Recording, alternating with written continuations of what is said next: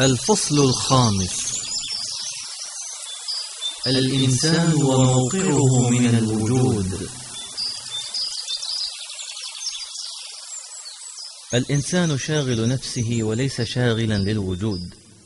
وكل ما تراه وتعايشه وتدركه يقينا من شأنك كله أيها الإنسان لا يخرجك من دائرة الحقيقة بأنك هامشي جدا وموقعك على حافة الحوادث والأقدار. أنت لست بشيء يذكر في ميزان الوجود الأعظم لولا أن الله العظيم قد كرمك. ومنحك هذه الصيرورة والوجود الذي تلمسه حسيا ومعنويا. تستطيع الوصول إلى هذه النتيجة بسهولة لو أنك تأملت في نفسك ذاتها وسألتها أسئلة بديهية عن كينونتك ومآلاتها. مثل من أنا؟ ولماذا وجدت؟ متى وجدت هنا؟ وكيف وجدت؟ وإلى أين سيكون مصيري بعد هذا الوجود؟ هل أستطيع أن أخلق شيئا لنفسي أو لغيري مهما كان صغيرا؟ من أوجدني وتكفل بنفسي وروحي وبطعامي وشرابي اليومي وحياتي ومماتي؟ أحب أشياء في هذا الوجود وأتمناها فلماذا لا أستطيع جلبها لنفسي بنفسي؟ وأكره أخرى تحدث فتنغص علي حياتي فلماذا لا أستطيع دفعها عني؟ هل أنا المستخلف وحدي في هذا الكوكب؟ كم من المخلوقات استوطنت الأرض قبلي أو معي أو بعدي؟ أنا والزمان أنا والمكان أنا والوجود كله أنا أنا من أنا؟ سينكشف لك حقيقة الجهل فور الغوص بأعماق هذه الاستفهامات الوجودية البديهية من حيث ورود السؤال. المستحيلة من حيث الجواب لولا خبر الوحي عن بعضها. وسيتبين لك بعدل كم أنت ضعيف وضعيف جدا بل كم أنت هامشي على حافة هذا الوجود. أنت يا من تجادل أحيانا في أمر الله العظيم بغير علم. أنت باختصار لا شيء في هذا الوجود القائم لولا أن الله خلقك وكرمك واستخلفك على سطح واحد من كواكب كونه ووجوده الشاسع وجعل لك عقلا بمستواك البشري طبعا تدرك به جزءا من عالمك ولكنك قطعا لا تعلم حقيقة العوالم الأخرى سواء كانت زمانية من ماض أو حاضر أو مستقبل. أو عوالم مكانية داخل وخارج الأرض وما يتعلق بها من شمس وقمر وهواء ويخلق ما لا تعلمون. ما لا تعلمون. الإنسان في مواجهة البعوضة. عجبا لأمرك يا من تدعي منازعة الخالق في خلقه وجودا وعدما. وأنت لا تقوى على مواجهة الحشرات الصغيرة.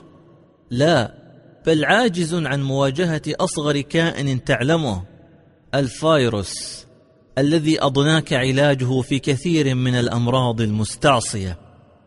إنك تعجز عن الحماية من مخلوق لا يمكن أن تراه من صغره. ولو رجعت إلى ما يمكن أن تراه بالعين المجردة فسينكشف عجزك أيضا. قارن نفسك بأقرب المخلوقات إليك وأدناها في نظرك. ستدرك حقيقة ضعفك أمام ذبابة صغيرة بل أمام بعوضة أصغر.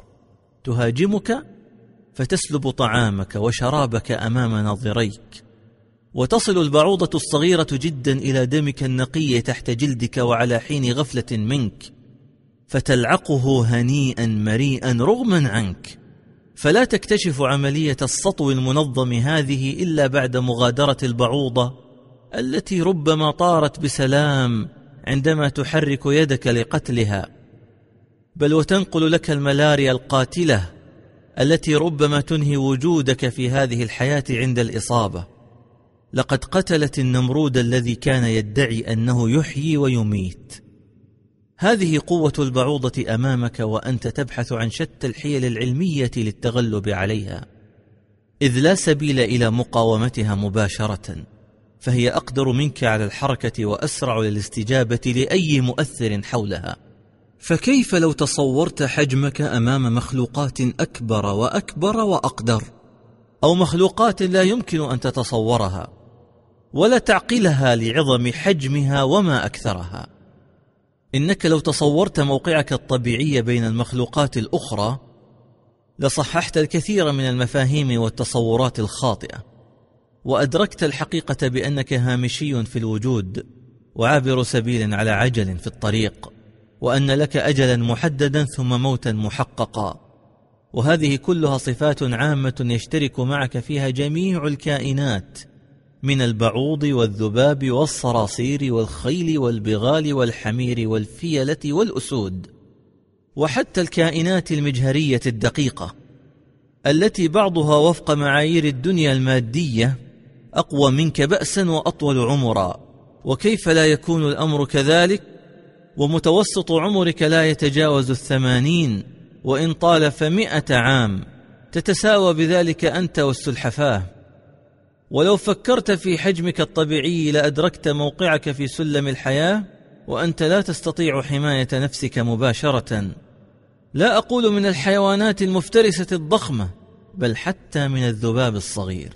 نعم هذا الذباب الطائر حولك إذا سلبك شيئا من طعامك هل تستنقذه منه؟ أو لدغتك نحلة. ثم هربت منك هل تستطيع مطاردتها مباشرة لاستردادها؟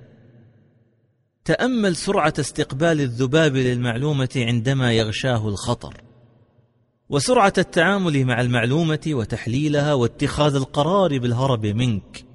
كل ذلك يتم خلال الثانية أو أجزاء منها. إن هذا الذباب الذي تراه ذبابا هو في الحركة أسرع منك بعشر مرات عندما يداهمه الخطر يستقبل إشارة الخطر ثم يحللها ويحدد اتجاه السلامة. ثم يتخذ قرارا للهرب في اتجاه آمن ثم ينفذ قراره فيطير نحوها. يفعل ذلك كله من لحظة تحريك يدك نحوه وقبل أن تصله. فإذا أدركت ذلك من واقع حياتك فتحول فضلا إلى هذه الآية في كتاب الله وتأملها جيدا. حتى لو كنت قد قرأتها من قبل مرات عدة. اقرأها الآن بتدبر خاص في ضوء هذه المعلومة. فستجد فيها شيئا جديدا هذه المرة. إن الذين تدعون من دون الله لن يخلقوا ذبابا ولو اجتمعوا له. وإن يسلبهم الذباب شيئا لا يستنقذوه منه. ضعف الطالب والمطلوب. أتظن أن هذا الذباب سهل؟ يقول توماس أكويناس توماس أكويناس أو توما الأكويني كانت ولادته عام 1225 وتوفي عام 1274 من الميلاد. الموافق لعام 622 672 من الهجرة. ولد في آكوين وإليها ينتسب ويعد من أكبر فلاسفة العصور الوسطى المسيحية. ترك لمسات لا تزال موجودة على الفكر المسيحي الكاثوليكي. انظر موسوعة الفلسفة بدوي الجزء الأول صفحة 426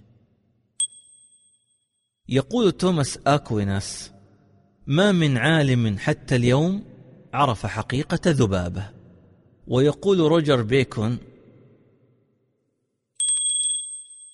روجر بيكون كانت ولادته عام 1214 وتوفي عام 1294 من الميلاد. الموافق لعام 611 693 من الهجرة. هو الفيلسوف والراهب الإنجليزي التجريبي وأشهر علماء القرون الوسطى الأوروبية والطبيب والمعلم المذهل كما يعرف بذلك. انظر Encyclopaedia Britannica Roger Bacon Theodore Crowley OFM last updated 1-9-2014 ويقول روجر بيكون إنه لا يوجد عالم من علماء الطبيعة يستطيع أن يعرف كل شيء عن ذبابة واحدة. انظر كتاب قصة الإيمان بين العلم والفلسفة والقرآن. الجسر مرجع سابق صفحة 424 هكذا قالوا وهم لا يمرون على آية سورة الحج كما يسرها الله لي ولك نمر عليها. فانظر إلى منة الله وفضله علينا وعلى الناس في هذا البيان الموصل إلى الإيمان ولكن أكثر الناس لا يشكرون. لن يتوقف التحدي عند الذباب بل يتجاوزه إلى ما هو أدنى منه. ولنرجع إلى البعوضة مرة أخرى ولله الحكمة البالغة في اختيارها مثلا على الرغم من صغرها. إنك لا تستطيع حماية نفسك منها أيضا. مثلها مثل الذباب بل هي الأخطر. لأنها مع كونها الأصغر حجما فهي أكبر قاتل بشري بنقلها لفيروس الملاريا الذي يحصد سنويا أكثر من مليون ضحية. أصدرت منظمة الصحة العالمية بالتعاون مع اليونيسيف تقريرا جاء فيه أن الملاريا تصيب من بين 350 إلى 500 مليون إنسان في العام. ويموت منهم أكثر من مليون شخص. وبحسب التقرير فإن أكثر من 40% من سكان العالم معرضون للإصابة بها عن طريق لسعة بعوضة الأنوفليس Associated Press ويخطف الموت بسببها طفلا كل دقيقة. لن تستطيع أن تفصل الوجود على مقاسات خيالك وتصوراتك. فتصحح وتخطئ حالاته وأسراره وفق منظور عقلك وأنت الضعيف جسديا وعضليا حتى أمام البعوضة والذباب. ماذا ستكون أوضاعك أمام هذه الحشرات الضعيفة لولا ما سخره لك الخالق من أدوات الحماية والوقاية؟ وأولها هذا العقل الذي ميزك به عنها. وما فتح عليك من علم وتقنيات واختراعات وظفتها للوقاية والحماية من هذه الكائنات المتفوقة عليك بقدراتها الذاتية ما عدا العقل. هذا العقل الذي يجب تسخيره للشكر لا للكفر والنكران وعلى أنه هبة من الخالق لا ينبغي توظيفه فيما لا يرضيه. فإذا كان هذا حال الإنسان مع صغار المخلوقات فكيف سيكون حاله أمام عظمائها؟ إن هذا لشيء عجيب. ولا ينتهي العجب عند هذا الحد. بل كيف بك وأنت تعلم علم اليقين في عقلك الباطني أن خالق هذه المخلوقات الجبارة في كبرها وعظمها لا بد أن يكون أكبر منها وأشد قوة وقدرة. هكذا يجب أن يكون مدخل تفكيرك لتعرف حقيقة الوجود من حولك ولتدرك حجمك فيه. أما أن تتناول موضوع الخالق بكل عشوائية وتخرص وخيال خاطئ وغرور قاتل مع عجزك الشديد عن فهم أدنى المخلوقين في أول طريق التفكير بهم فهذا عدوان عقلي وتجاوز ممقوت وفجور في الجدل لا مكان له في عالم العقل. إننا وأنت على حد سواء في مواجهة متواصلة مع هذه القضايا الوجودية التي تكشف ضعفنا. فما أظلمك أيها الإنسان وما أكفرك. حين تفكر مجرد التفكير في منازعة الجبار العظيم في ملكه ومشيئته وأقداره وأنت عاجز عن حسم أمرك في هذا الوجود مع بعوضة صغيرة تطير حولك. كيف بلغت بك الجرأة أن تخاصم في شأن من أوجدك؟ وسير عمليات الحياة الدقيقة في جسمك إلى أن أصبحت متكاملا بخدمات متكاملة كمجمع صناعي وإنتاجي ضخم يتحرك في كل مكان ويحوي مصانع معقدة تفوق بأدائها كفاءات مصانع الدنيا بأسرها. تنعم بهذا العطاء اللامحدود من الخالق ثم تعرض عن هذا وتجادل في ذلك. طبعا أنت تعيش حياتك وتأكل وتشرب وتنام وتسعى وتكدح دون أن تدرك عجائب جسمك الباهرة لكل عقل. التي منها على سبيل المثال أن فيه ما يزيد على عشرة تريليونات خلية حية وكل خلية من التعقيد بدرجة أنها تتكون من عشرة آلاف مليار ذرة. انظر وهم الإلحاد. شريف مرجع سابق صفحة 17 وانظر العلم في ألف وواحد سؤال. جيمس تريفل ترجمة عفيف الرزاز. أكاديميا بيروت 1994 من الميلاد صفحة 132 وأن لكل ذرة نظامها وتركيبها وموقعها المميز والكل يتحرك في مسار لا يخطئه. ولا توجد ذرة واحدة خلقت عبثا في هذا البناء المتكامل من خلايا جسمك. بل كل ذرة تقوم بواجب محدد ولك أن تتخيل أن خلية بكتيرية واحدة لا ترى بالعين المجردة تقوم بجميع الوظائف التي يقوم بها جسم الإنسان تقريبا من حياة وتنفس وتكاثر ودورة غذاء وغيرها. وأنت أيها الإنسان بفضل الله الخالق قد كفيت مؤونة إنشاء وإدارة وصيانة وحراسة وتشغيل وتطوير وتمويل ورعاية جميع هذه المنشآت الضخمة المعقدة في كيان جسمك المتكامل. منذ أن كنت نطفة إلى أن تنتهي حياتك من الدنيا وأنت في حفظ وسلامة ورعاية من أوجدك. ثم تأتي بعد كل هذا لتجادل في الله دون أن تخشى أن تكون أنت المعني بهذه الآية الكريمة. ومن الناس من يجادل في الله بغير علم ولا هدى ولا كتاب منير. الإنسان ونكران الجميل. إن الخطوة الأولى للشكر هي أن تذكر نعمة الله عليك مع نفسك وأمام الآخرين على أنك عبد ضعيف محتاج إلى الله القوي العزيز. أما من يوهم نفسه بمنازعة الخالق في خلقه مستمتعا بنعمته وفضله عليه فهذا غاية النكران في حق خالقه. وكان الأجدر والأوفى بحق من ميزه بعقل أن يشكره ولا يكفره ويذكره ولا ينكره. لا أن يسيء الأدب معه بسوء استعماله لجزء من عقله الذي خلقه به الخالق عاقلا مدركا. ولم يجعله مجنونا لا يستوعب الأمور ولا يفهمها.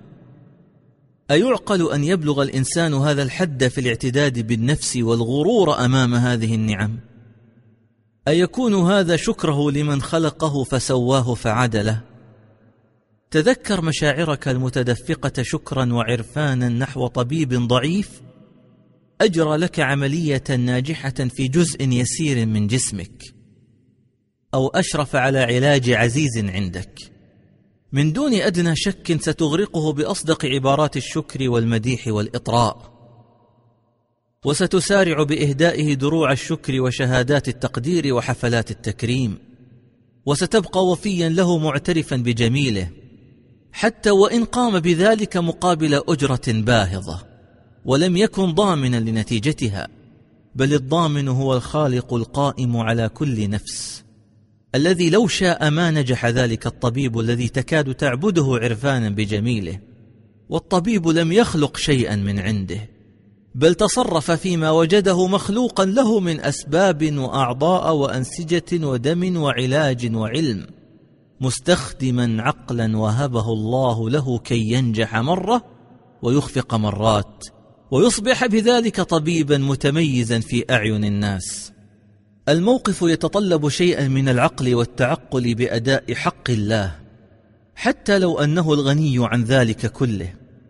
ورب الكعبة لو فكرت في أمرك لتوصلت إلى أن تشكر الخالق شكرا مطلقا لا أقول عند عافيتك من مرض فحسب بل أيضا عند إصابتك بأي مرض حتى لو أدى في النهاية إلى الموت. تشكره شكرا يفوق بلايين المرات ثناءك على طبيب مثلك يوظف الأسباب التي خلقها الله لعلاجك. وهذه الأسباب والطبيب أصلا وأنت معهم كلكم قطرة صغيرة في بحر جند الله في ملكه. نعم تشكر الله في حالات المرض لأنك بها تتذكر ما لا يحصى من العافية القائمة في جسدك في بقية أعضائه قبل مرضك وبعده. ألا يستحق الشكر من أعطى كل شيء خلقه ثم هدى؟ حتى لو أخذ شيئا منها يسيرا بل كثيرا بل حتى لو استردها كلها بالموت بعد أن وهبك إياها صافية سليمة ثم استمتعت بها عمرا دون تكلفة ولا منة ولا عناء حقا إني لأجد نفسي أقف أمام الخالق راكعا ساجدا شاكرا لمن يقول وقوله الحق وإن تعدوا نعمة الله لا تحصوها. ان الانسان لظلوم كفار.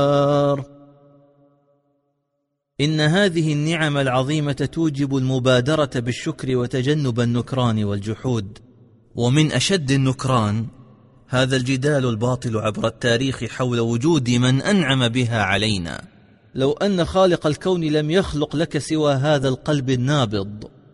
بهذه الطريقة المتواصلة طوال حياتك يعمل من تلقاء نفسه لا يتوقف ثانية واحدة. ولو حدث ذلك لانتهى أمرك بلمح البصر. ومع هذا تمر عليك الدقائق والساعات والأيام والأعوام غارقا في غفلة والقدر يتخطفك.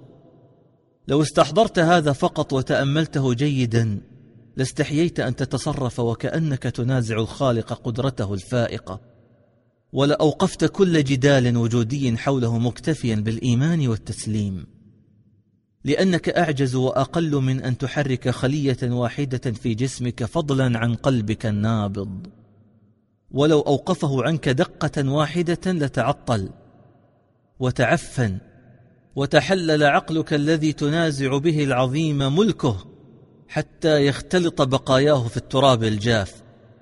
ولو توقف نفسك لحظات لكنت في عداد الأموات. كيف والأمر كما ترى خلق مختلف وقلوب وأرواح وبحار وصحارى وسماء وأبراج ونجوم وكواكب ومجرات. وجنسك أيها الإنسان منثور بينها لا تكاد تعرف شيئا لولا أن الله عرفك ورفع شأنك. وجعل لنا ولك سمعا وابصارا وأفئدة لكي تعلم بها كل معقول وتحس ما حولك من كل محسوس عجبا ثم عجبا لك. أكل هذا تدركه دون أن يكون لك منه واعظ؟ وتعلم أنك لست شيئا في ميزان بقية الخلق الذي لا تدركه ومع هذا تريد أن تجعل من نفسك الضعيفة ندا للخالق الحي الباقي تجادل في وجوده وهو الذي أوجدك أصلا وتفضل عليك بأدوات الجدال التي بها تجادل فيه وتحاول عبثا إخضاع ما لا قدرة لك به وتجعل من عقلك ميزانا للكون وجودا وعدما زمانا ومكانا. أليس من الواجب عليك عقلا ومنطقا أن تعرف حجمك في الوجود اولا قبل أن تتطفل مكابرا على منصة الحوار الوهمية الكبرى حول الوجود؟ أليس الأولى لك أن تلملم ما تبقى من سنيات عمرك المتناثرة التي لا تملك لها ابتداء ولا انتهاء ثم توظفها فيما يخدم مستقبلك القادم المخيف الذي لا خيار لك ولا مهرب عنه. بلى هذا أولى لك وأنفع من أن تنصب نفسك حكما على ما يستحيل عليك استيعابه. ليس الأمر للمزايدات الكلامية أو للتواضع المصطنع. بل هو دعوة مدوية لليقظة والوقوف متوازنا في مكانك الطبيعي كإنسان يعرف قدره بعيدا عن التجاوز والعدوان الفكري بحق الخالق. عليك أن تعرف نفسك وتقيم قدراتك ومهاراتك وخبراتك الكونية الحقيقية. وعندها ستستنتج أنك بالمعيار المادي لا شيء. وبالمعيار المكاني لا شيء وبالمعيار الزماني لا شيء أيضا. لن تحتاج إلى جهد سحري كي تبرهن على هذه الحقيقة. ولن أحدثك عن علوم الكون وتعقيداته الحديثة السحيقة.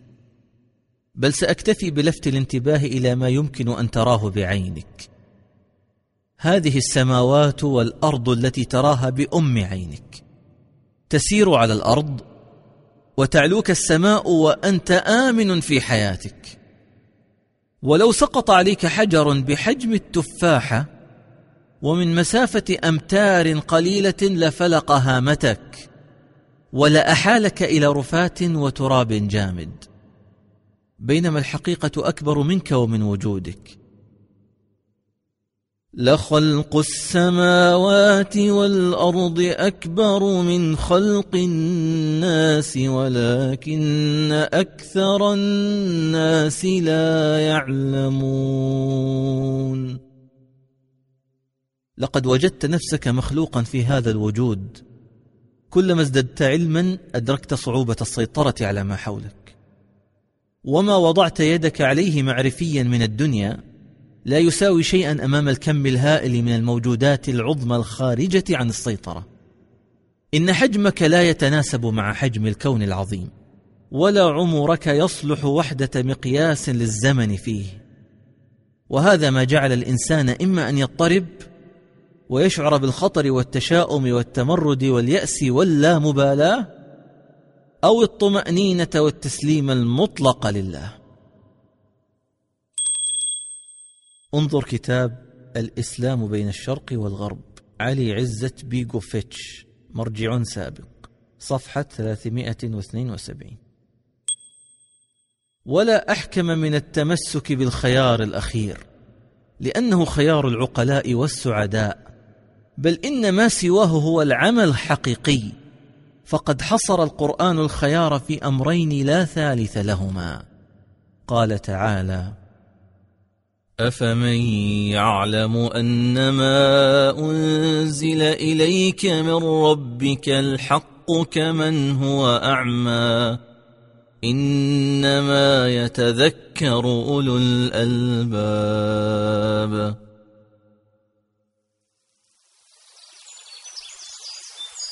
الإنسان والاستخلاف في الأرض. تستوقفك لحظات التأمل الغريبة. عندما تكون في طائرة على ارتفاع عشرة آلاف متر فوق سطح الأرض ثم تلقي نظرة فضولية من النافذة لترى المدن الكبيرة تحتك وكأنها قطعة حصير صغيرة مزخرفة ببيوتها وشوارعها ومبانيها. دون أن تميز معالم المباني الضخمة فعلا على سكانها الموجودين فيها حتى لو لم ترهم بعينك. ولو ركبت سفينة فضاء فارتفعت بك مئة كيلو متر إلى أعلى لرأيت الأرض كلها. لا أقول بسكانها ولا أقول بمدنها ولا دولها فقط بل بقاراتها ومحيطاتها. وكأنها عملة نقود معدنية ملونة ملقاة في فضاء. ولو قدر لك أن تبتعد في الفضاء أكثر من ذلك لاختفت الأرض كلها من نظرك. وكأنها لا توجد في الوجود المرسوم في خيالك. ولو تجولت في مجرتنا التي تسمى درب التبانة لاختفت عنك الشمس مع كبر حجمها. فكيف بالكواكب التابعة لها؟ ولولا معرفتك بالأرض مسبقا لربما ترددت في تصديق من يخبرك عن وجودها مع أهلها القاطنين عليها. فأين تكون أنت فيها حينئذ؟ وأين يكون عقلك المزعج هذا؟ وأين يكون جدالك وزعمك مزاحمة الخالق؟ الجواب أنت يا عزيزي بالمعيار المكاني لا شيء في هذا الوجود. فاحمد الله الذي كرمك ورفع شأنك فضلا منه ونعمة. أما مقامك وفق المعيار الزماني فهو أشد غرابة فأنت أيضا لا شيء يذكر. ويكفي أن هذا الوجود قد وجد قبل تسجيل أي أثر للإنسان على الأرض بمليارات السنين. وكان مجيئك إليه متأخرا جدا جدا. ولم يكن العلم التجريبي وحده ليثبت ذلك بل سبقه الوحي الإلهي. هل أتى على الإنسان حين من الدهر لم يكن شيئا مذكورا؟ ومن عجز الإنسان أنه لم يستطع تحديد فترة وجوده على الأرض بشكل دقيق. والتقديرات الموجودة بين يدي الباحثين اليوم عن مدة وجود الإنسان على الأرض تتفاوت ما بين عشرات الآلاف إلى ملايين عدة من السنين. ولو أخذنا الحد الأعلى لوجوده على الأرض فرضا وبالغنا في تقديره احتياطا لما استطعنا تجاوز بضعة ملايين من السنين. بينما تصل تقديرات عمر الكون ما بين أربعة عشر مليارا إلى عشرين مليارا من السنين. انظر كتاب رحلة عقل شريف مرجع سابق صفحة 127 وأن عمر الأرض نحو أربعة مليارات ونصف المليار سنة. كل ذلك علمه عند الله وحده. وجميع هذه الأرقام اجتهادية بين العلماء وليست محل إجماع ولكن يقول بها غالبية المختصين ولا يوجد نص صريح من الوحي قديما أو حديثا يحدد هذه الأعمار وتبقى من علم الغيب الذي لا قدرة للإنسان عليه حتى لو تسابق العلماء لقول شيء في ذلك تبقى كلها تقديرات تقريبية. انظر إلى هامش التقريب في تقدير عمر الكون نحو ستة مليارات سنة ما بين الحد الأدنى والأعلى أي أكثر من عمر الأرض الافتراضي. وهناك نصوص متناثرة وغير موثوقة عند أهل الكتاب. بعضها يجعل عمر الأرض ستة آلاف سنة فقط. وذلك لم يقبل به أحد من علمائهم المعتبرين الذين استخدموا المقياس الراديومتري.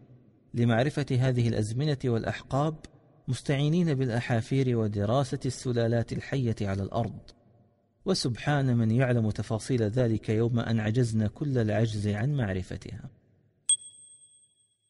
وبمجرد أن تتذكر متوسط أعمار الناس تدرك يقينا أنه لا اعتبار لك يا ابن آدم في ميزان الزمن الأرضي وحده مقارنة بما حولك من الخلق وحدهم. ولعل مما يحطم كبرياءك أن تعلم أن بعض الحشرات أقدم منك وجودا على الأرض.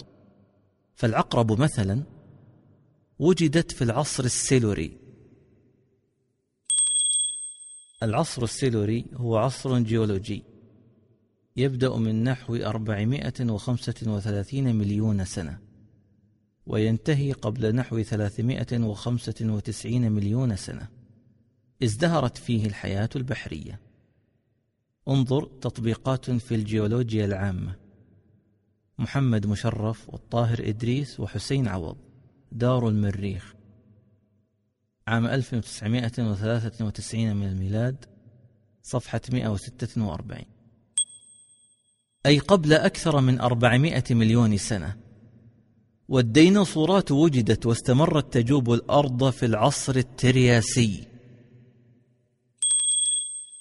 العصر الترياسي هو عصر جيولوجي بدأ منذ نحو 225 مليون سنة وانتهى قبل نحو 195 مليون سنة. تطورت فيه الزواحف وظهرت فيه الديناصورات. انظر تطبيقات في الجيولوجيا العامة. مشرف مرجع سابق صفحة 148 أي منذ نحو مئة مليون سنة والعصر الجوراسي. العصر الجوراسي هو عصر جيولوجي بدأ منذ نحو 195 مليون سنة وانتهى قبل نحو 135 مليون سنة. ازدهرت فيه الكائنات الحية على أوسع نطاق. انظر تطبيقات في الجيولوجيا العامة. مشرف مرجع سابق صفحة 149 والعصر الطباشيري. العصر الطباشيري ويسمى العصر الكريتاسي. بدأ منذ نحو 136 مليون سنة وانتهى قبل نحو 64 مليون سنة. سمي بذلك لترسب طبقات سميكة من الطباشير. انظر تطبيقات في الجيولوجيا العامة مشرة. مرجع سابق صفحة 149 ثم انقرضت تماما قبل نحو خمسة وستين مليون سنة وعندما وجدت نفسك في الأرض خليفة هل تعتقد أنك وحدك من يمشي عليها من مخلوقات الله فيها؟ إن تعداد سكان الأرض من البشر قليل جدا عند المقارنة بعدد مخلوقات الله الأخرى على الكوكب نفسه ففي الوقت الذي لا يتجاوز عدد الناس اليوم على الأرض سبعة مليارات نسمة نجد أن عدد الحشرات بجميع أصنافها وأجناسها يزيد على عدد الناس بما يقارب عشرة وعلى يمينها ثمانية عشر صفرا حشرة. أي أنه يقابل كل إنسان واحد مليار حشرة تقريبا. انظر كتاب العلم في ألف وواحد سؤال. تريفل مرجع سابق صفحة تسعة عشر.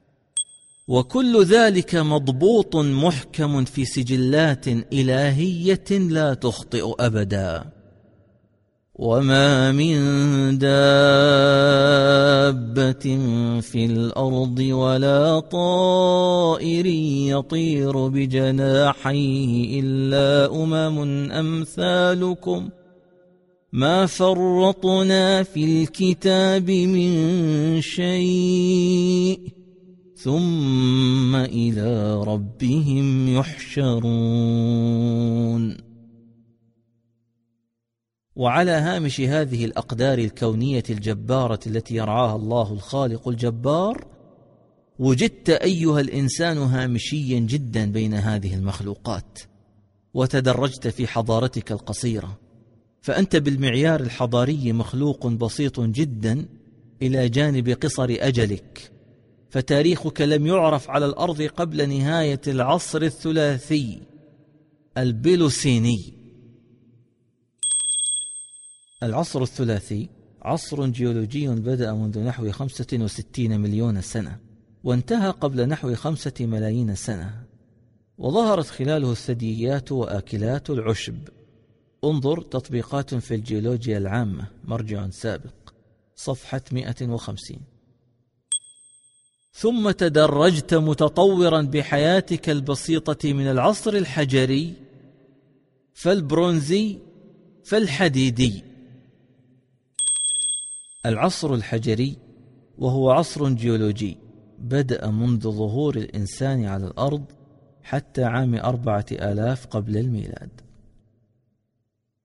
العصر البرونزي هو عصر ظهور السبائك والفلزات المعدنية وخاصة النحاس ويمتد تقريبا منذ أربعة آلاف في سنة قبل الميلاد إلى ثلاثة آلاف سنة قبل الميلاد العصر الحديدي وهو عصر دخول التصنيع المعدني باستخدام الحديد ويمتد متداخلا مع النصف الثاني منذ العصر البرونزي إلى ألف عام قبل الميلاد.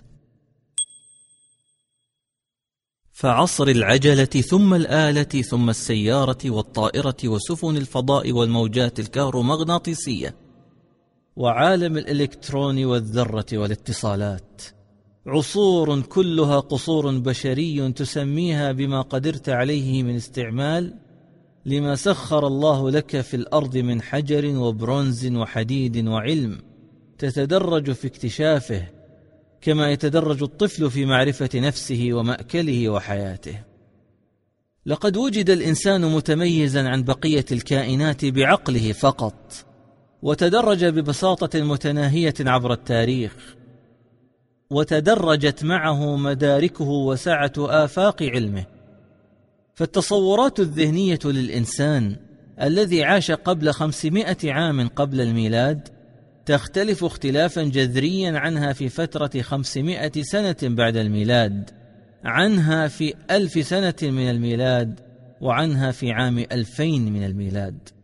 تخيل أنك تطرح سؤالا علميا موحدا على كل من سقراط وأفلاطون وأرسطو الذين عاشوا في حقبة ما قبل الميلاد. إلى أن تصل إلى مفكر معاصر اليوم. يستحيل مطلقا أن تتقارب إجاباتهم فضلا على عدم تطابقها فكل عبقري في زمانه أجاب بما أحاط به علمه. ثم تبين لأسلافه بساطة استنتاجه لقلة المعطيات ووسائل العلم عنده مقارنة بما يتمتع به من بعده. ومهما بلغ الإنسان من النضج والعلم ستبقى الحقيقة المطلقة عن أسرار هذا الوجود ليست في متناول البشر. بمن فيهم المعاصرون أيضا بل وحتى اللاحقون فيما بعد.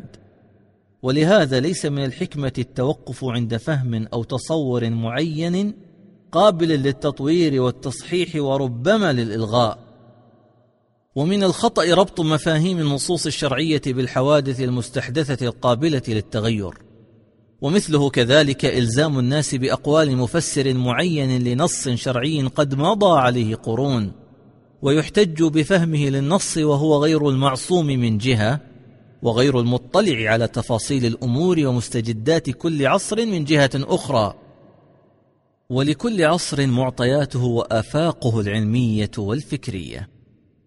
لا بد أن ندرك أن الوحي لا يحدثنا إلا عن الحقائق كما هي. فيعلمنا ما لم نعلم من هذا الوجود. علم الإنسان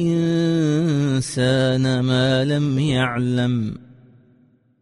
أما اعتماد الإنسان على جهله بالحقيقة التي بين يديه دون أن يدركها فإن ذلك يقوده إلى التخبط والمعاناة الصامتة. والدليل فرحه بالطريق الآمن عندما يجده فيبكي على غفلة أسلافه وجهلهم به. ونحن في عصرنا نتحدث بما بلغنا من علم قد يعفو عليه الزمان فيأتي من بعدنا من يبكون نيابة عنا على ما كنا نتصوره حقائق في عصرنا. انكشف لهم بما فتح الله عليهم من العلم ما يدركون به ما استعصى علينا. وهكذا كل ما علمه الإنسان أو استنبطه في يومه الذي يعيشه قد كان جاهلا به قبل ذلك. وعادة ما يصل الإنسان إلى الحقيقة النسبية عن طريق تتبع وافتراض نظريات يلتمس تطبيقها فيخفق مرات وقد ينجح مرة. لكن الحقيقة المطلقة هي الحقيقة الباقية في تقدير الله سواء اكتشفها الإنسان أو جهلها. يقول ويليام هيويل ويليام هيويل كانت ولادته عام 1794 وتوفي عام 1866 من الميلاد. الموافق لعام 1206 1283 من الهجرة. فيلسوف إنجليزي. عاش في زمن أوغستين كانت. ألف كتابا بعنوان رسائل بريد جورتر أوضح فيها الحكمة والدور المباشر للخالق بخلق الطبيعة بأسرها. انظر داروين مترددا. ديفيد كوامان ترجمة مصطفى فهمي ومحمد خضر كلمات عربية للترجمة والنشر.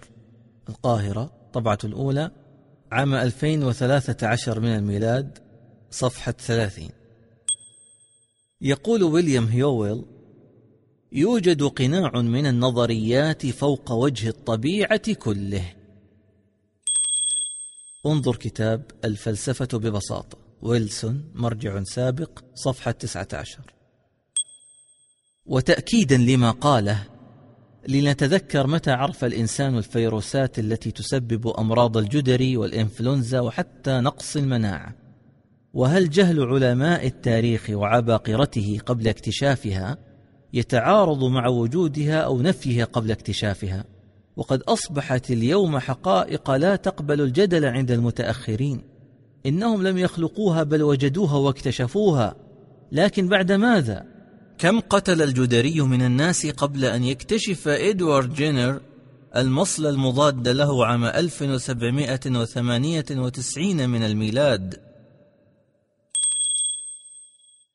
إدوارد جينر كانت ولادته عام 1749 وتوفي عام 1823 من الميلاد. الموافق لعام 1162 1238 من الهجرة. طبيب وعالم إنجليزي. لاحظ أن حلابة البقر سارة نيلمس لم تصب بالجدري نظرا لإصابتها بجدري البقر فاكتسب جسمها مناعة ضد الجدري القاتل فنجح في تطعيم مرضاه من جدري البقر لتحصينهم من الجدري فاكتشف لقاح الجدري. Edward Jenner and the History of Smallpox and Vaccination ستيفان ريدل وما الذي أصبح يراه الإنسان عبر موجات الضوء المختلفة بعد أن كان مبصرا فقط لموجات الضوء المرئي؟ وما مقدار الضوء المنظور بالنسبة إلى غير المنظور بالنسبة إلى غير المنظور؟ بما تبصرون وما لا تبصرون. عندما نقول إن لغة القرآن وجمل القرآن الواردة في آياته بل وكلماته إنما تعبر عن خطاب رباني فريد في غاية العظمة والكمال إنما نقول ذلك محاولين وصف بعض الحقيقة المعجزة الماثلة بين أيدينا. مع إدراكنا بقصور كل العبارات عن الوصول إلى الحد الأدنى من وصف كلام الخالق. تأمل آية من كلمتين يتخللهما ثلاثة حروف فقط. حصرت هذا الكم الهائل من العلم كله. سواء ما فتحه الله للإنسان في هذه المرحلة أو ما قد يفتح عليه بأكثر من ذلك مستقبلا. أو الأشياء التي لن يعلمها الإنسان مطلقا. قال تعالى فلا أقسم بما تبصرون وما لا تبصرون. تذكر أن هذا النص البليغ المكتنز بالمعرفة قد نزل على رجل لا يقرأ ولا يكتب أصلا. ولم يغادر مسقط رأسه إلا مرة واحدة إلى الشام في رحلة تجارية. بل ولم يعرف له عمل فكري أو أدبي قبل بعثته. فإذا جاءنا بمثل هذه الآية الشاملة لكل شيء في الوجود فلنعلم علم اليقين أننا أمام قرآن عظيم كريم لا يأتيه الباطل من بين يديه ولا من خلفه. كلنا قد قرأ هذه الآية مئات ولربما آلاف المرات دون أن نتوقف عندها متأملين بأنها ما تركت شيئا في الوجود إلا وقد أشارت إليه. والأهم من ذلك أنها جاءت قسما من الخالق لتأكيد مصداقية الوحي نفسه الذي هو مفتاح كل لغز معرفي في هذا الوجود. إنه قمة الإعجاز والتحدي لكل عالم أو متعالم أن يواجه هنا بما لديه من زاد. فكل شيء في الوجود هو مما نبصره أو مما لا نبصره. لكن حتى في عالمنا المحدود وبمداركنا المحدودة ما الذي نبصره بأعيننا وما الذي لا نبصره؟ يصعب الجواب على هذا السؤال لعدم الجزم في حصر العلوم والمعارف والأسماء في أي مرحلة من مراحل الحياة على هذا الكوكب. لكن لعل نظرة عاجلة على طبيعة فيزياء الضوء الذي هو وسيلة الإبصار والرؤية للأشياء القريبة منا يقرب لنا هذه الصورة. من المعلوم أن الأشياء لا تشاهد إلا بانعكاس موجات الضوء عليها. والضوء المرئي بالعين البشرية ما هو إلا جزء يسير جدا جدا من الضوء بشكل عام. فإذا قيل الضوء المرئي فالمقصود به تلك الموجات الضوئية التي تستطيع عين الإنسان استقبالها وإدراك الأشياء بها دون وسيلة. وهذه لا تشكل نسبة تذكر في سلم الطول الموجي للضوء أو الموجات الكهرومغناطيسية حيث تقع موجات الضوء العادي الضوء العادي وألوانه السبعة المعروفة بألوان الطيف. في المدى ما بين أربعمائة وسبعمائة نانومتر. النانومتر يساوي جزء من بليون جزء من المتر. وذلك على تدريج السلم الذي يبدأ من أقل من واحد من مئة نانومتر في حالة الأشعة قصيرة الموجة عالية الطاقة أشعة جاما. إلى أن يصل إلى أكثر من كيلومتر في حالة الموجات الطويلة وقليلة الطاقة موجات الراديو. أشعر أننا بعرض هذا الموضوع الفيزيائي سنكشف عورة فكرية للعقل البشري المغرور بضعف إدراكه للوجود. وحتى على مستوى الضوء المرئي لم يكن بمقدور الإنسان رؤية المخلوقات الكبيرة والبعيدة جدا أو الصغيرة جدا دون واسطة. فهو مضطر إلى استخدام الميكروسكوب كي يرى الكائنات الدقيقة وإلى التلسكوب ليرى الأجرام السماوية الكبيرة. ولم يكن يبصر أكثر مما يراه بعينه المجردة قبل اكتشاف هذين الجهازين. ولو افترضنا أن كل ما قد يكتشفه الإنسان مما يمكن رؤيته بالضوء المرئي بغض النظر عن صغره وكبره إلى يوم القيامة هو مما يبصره الإنسان اليوم؟ سيبقى السؤال الأكبر. ماذا عن العوالم الأخرى التي لا يبصرها؟ وما حجم تلك المنظورات بموجات الضوء المباشر؟ إلى غيرها من الأشياء التي لا يمكن إدراكها إلا بواسطة أجهزة خاصة لها القدرة في التعامل مع أنواع الموجات الأخرى كأشعة جاما والأشعة السينية وفوق البنفسجية وتحت الحمراء وغيرها. وماذا عن الأشياء التي لا يمكن للإنسان أن يبصرها بأي وسيلة على الإطلاق؟ تعال عرف بنفسك أيها الإنسان وأبرز هويتك واستعرض قدراتك الذاتية بين هذه المخلوقات. ألا تنقلب إليك البصيرة كما انقلب إليك البصر قبلها خاسئا وهو حسير؟ يجمع العقلاء على مر التاريخ أن الإنسان لا يزال في أول درجات السلم المعرفي. حتى وإن وصلت الاكتشافات العلمية والتقنية إلى مستويات عالية في التعامل مع مختلف أنواع الأشعة رصدا وتحليلا وتصويرا. ومن ثم العرض بطريقة تمكنه من رؤية الأشياء. لقد استطاع الإنسان التقاط صور غريبة عن الكثير مما لا نبصره خاصة في مجال الكون والفضاء باستخدام موجات الضوء غير المرئي. وأصبحنا ما بين مصدق ومشكك لغرابتها. علما أن المشككين أنفسهم يتعاملون مع الموجات الكهرومغناطيسية في حياتهم اليومية في الاتصالات الهاتفية سلكية ولا سلكية. وفي البث والتحكم عن بعد. ويرون صور هياكلهم العظمية في المستشفى بعد أن تخللت أجسامهم الأشعة السينية التي لم يروها يقينا. لكنهم رأوا أثرها بيقين أكثر لا يسعهم إنكاره. وصدق الله العظيم القائل وفوق كل ذي علم عليم.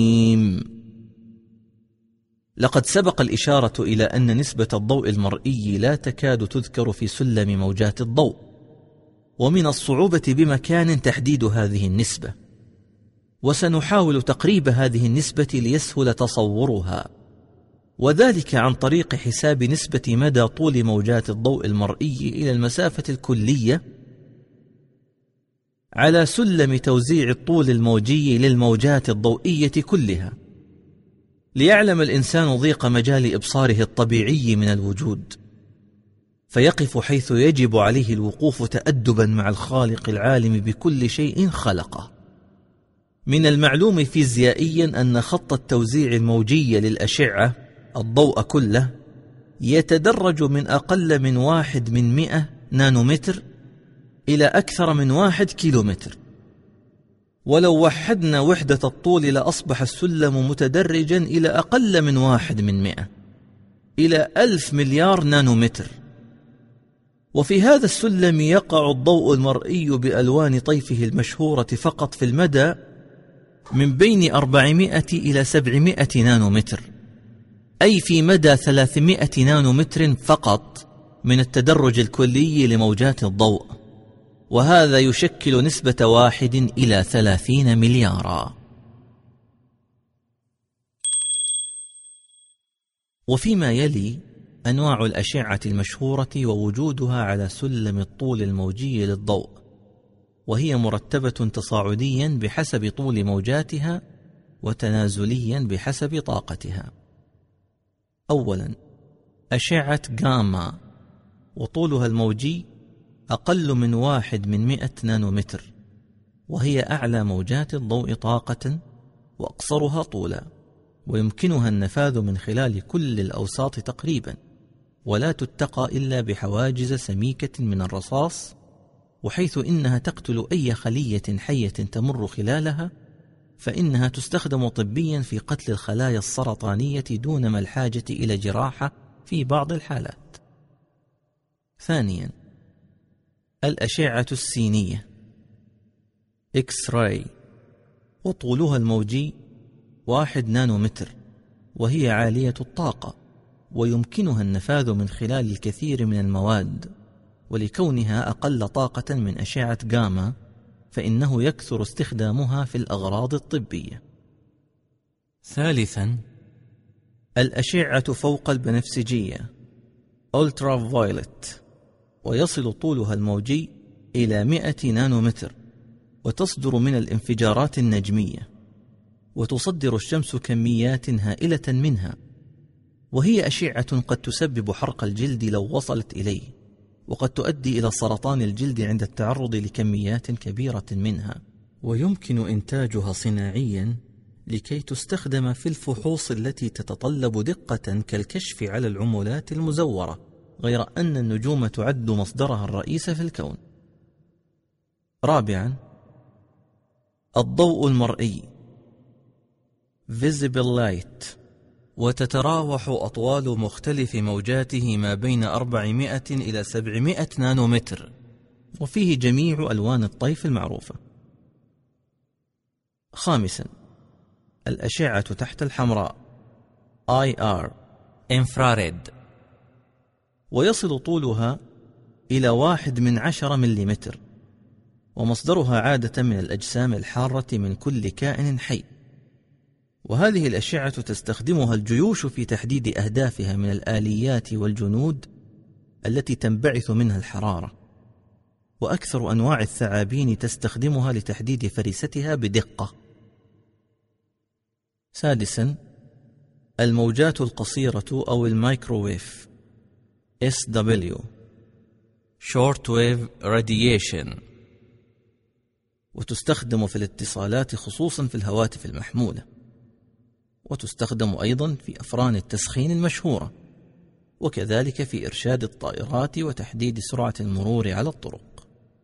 سابعا موجات الراديو راديو ويفز ويتراوح طولها من متر إلى كيلو متر وتصدر من النجوم مثلها مثل باقي الإشعاعات كما تصدر من عمليات حدوث البرق في السحب. إذ يلاحظ التقاطه من أجهزة الراديو وتستخدم في عمليات الاتصالات اللاسلكية بشكل عام.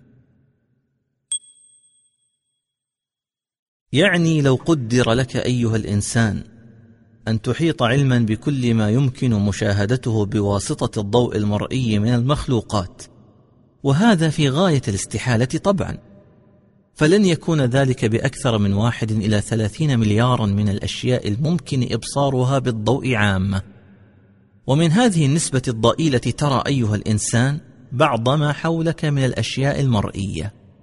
فما الذي غرك بربك الكريم؟ أن نصبت من نفسك حكما على الوجود تنفي وتثبت وتقر وتنكر. تخيل لو أنك تستطيع أن ترى بجميع موجات الضوء المعروفة إلى الآن. كيف سيكون شكل الأشياء وحجمها ولونها والكون والوجود من حولك؟ بل تخيل أنك تستطيع أن تدرك ما لم يبلغه علم البشر اليوم. فكيف سيكون الكون هذا أمامك؟ وكيف سيكون إيمانك؟ سؤال لا يوجه إليك وحدك بل لكل إنسان يمشي على الأرض. إن إطلالة سريعة على هذا الضوء بصفة عامة وعلى المرئي منه بصفة خاصة أثبتت لنا أن حقيقة الوجود تفوق جميع هذه التصورات المستحيلة بما لا يمكن تخيله أصلا. لاحظ أننا تحدثنا عن الطول الموجي لسلم الضوء المرئي وغير المرئي وابتدأنا من نقطة وانتهينا عند أخرى وقلنا هذه هي موجات الضوء. والحقيقة أننا لا ندري عما دونها ولا عما فوقها من موجات ربما لم نتمكن من اكتشافها ولا قياسها بعد. والأشد من ذلك أننا نتحدث عن الإدراك الطبيعي بواسطة الضوء. فمن يدري لعل الذي خلق إدراكا بالضوء قد خلق إدراكات أخرى بغير الضوء. ومن يعلم أيكون لها حد أم لا؟ إننا هنا نتوقف. لأننا على يقين أن الله على كل شيء قدير ولا يعجزه شيء سبحانه وهذا يكفينا حتى نلقاه. أرجو منك أن تتذكر بل تستحضر هذه الحقائق العظيمة الباهرة. عندما تمر عليك موجة استفسار أو شكوك أو وساوس حول شيء ما في هذا الوجود أتمنى أن نعرف قيمة الوحي. وما يفتحه لنا من آفاق معرفية مباشرة. يستحيل وصولنا إليها من دونه. انظر إلى هذه الآفاق المعرفية التي أشرق ضياؤها من آية واحدة. فكيف لو تتبعنا نور آيات بينات أخرى تذرف العيون لهيبتها؟ مثل قوله تعالى وعنده مفاتح الغيب لا يعلمها إلا هو ويعلم ما في البر والبحر وما تسقط من ورقة إلا يعلمها ولا حبة. ولا حبة في ظلمات الأرض ولا رطب ولا يابس إلا في كتاب مبين. وقوله تعالى ويخلق ما لا تعلمون. وقوله تعالى وخلق كل شيء فقدره تقديرا. أو هذه الآية المزلزلة للقلوب الحية. وما من غائبة في السماء والأرض إلا في كتاب مبين. حقا حقا. إننا كما وصفنا الخالق نرتقي المرتقى الصعب بظلمنا وجهلنا. وما أوتيتم من العلم إلا قليلا. الصراحة مع الذات. هناك سر عظيم وراء توجيه الخطاب والرسالات والمواعظ والنصائح وإرسال الرسل وتنزل الوحي إليك أيها الإنسان بلغة الوعد والوعيد وبالخوف والرجاء وذلك لتهيئتك لما بعد الموت. والحكمة من وراء هذا الخطاب تنبيهك بأن أمامك مستقبلا مخيفا مروعا لمن لا يتهيأ له.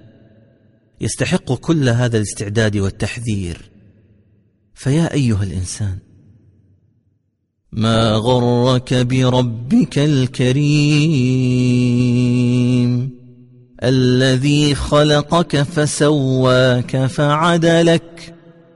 في أي صورة ما شاء ركبك. أما آن لك قبل انقضاء الأجل أن تصحو من هذه الغفلة القاتلة وتستيقظ من هذا السبات العميق وتنزع عنك غبش الوسوسة والشكوك المتعارضة مع كل حقيقة فتدخل فورا إلى منطقة الأمان وتعسف نفسك على الحق عسفا إيمانا وقولا وعملا وتنزلها منزلها الطبيعي في الوجود فلا تجادل في الله بغير علم وتدرك أنك مخلوق عابر على هامش الأقدار في هذا الوجود وتهيئ نفسك لما بعد هذه الحياة.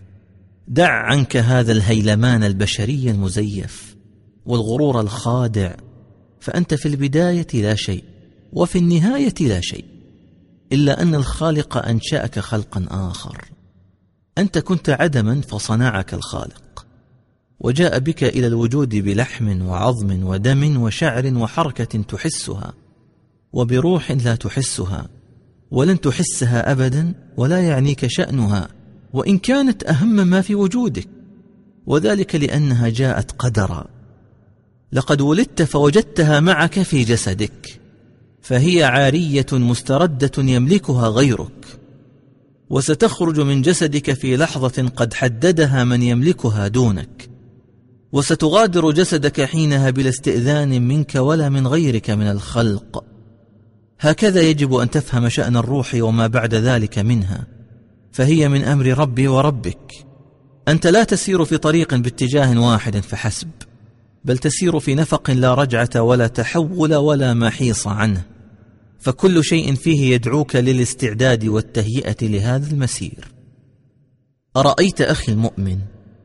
أننا كلما شرقنا أو غربنا في علم المعرفة وأسرار الوجود فمردنا إلى الله إلى الخالق في معرفة هذا الوجود. سبحان الله لا علم لنا إلا ما علمنا به ولا ملجأ لنا ولا ملتجأ إلا إليه سبحانه وحده لا شريك له ولا مفر ولا مستقر لنا إلا عنده والغيب كله عنده.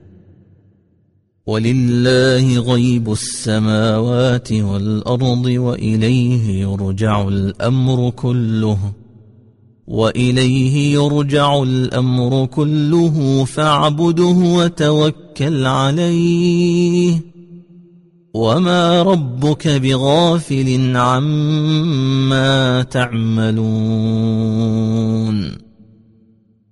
هذا هو سر انشراح صدور العقلاء المؤمنين مع الدين. وطمأنينة قلوبهم وسعادتهم في كل حال من أحوال الدنيا. أدركوا أنهم تحت رعاية وعناية رب قادر باق يذكرونه بقلوبهم المؤمنة ويشكرونه بألسنتهم الناطقة. توجهوا إليه وحده بكل إيمان واستسلام وتسليم. يطيرون في فضاء الأنس والطمأنينة عند تلاوتهم قوله تعالى وما بكم من نعمة فمن الله ثم إذا مسكم الضر فإليه تجأرون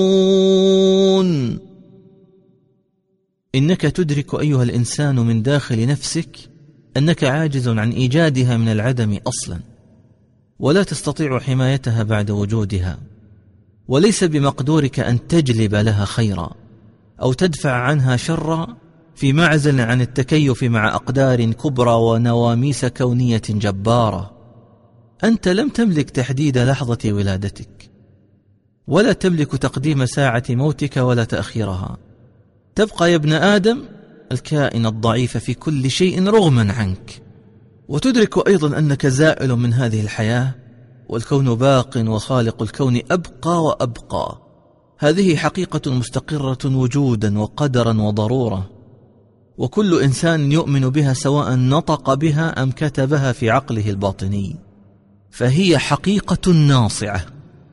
ولكن هناك من لا يزال يكابر مع نفسه بإنكارها والتشكيك فيها ظاهريا. فليفعل ما يشاء. فلن يغير من واقع الوجود شيئا. فالله تعالى هو الله الباقي سبحانه وهو الغني عن كل مخلوق قد خلقه بمشيئته وإرادته وهو الله لا إله إلا هو كل شيء هالك إلا وجهه كل شيء هالك إلا وجهه. له الحكم وإليه ترجعون.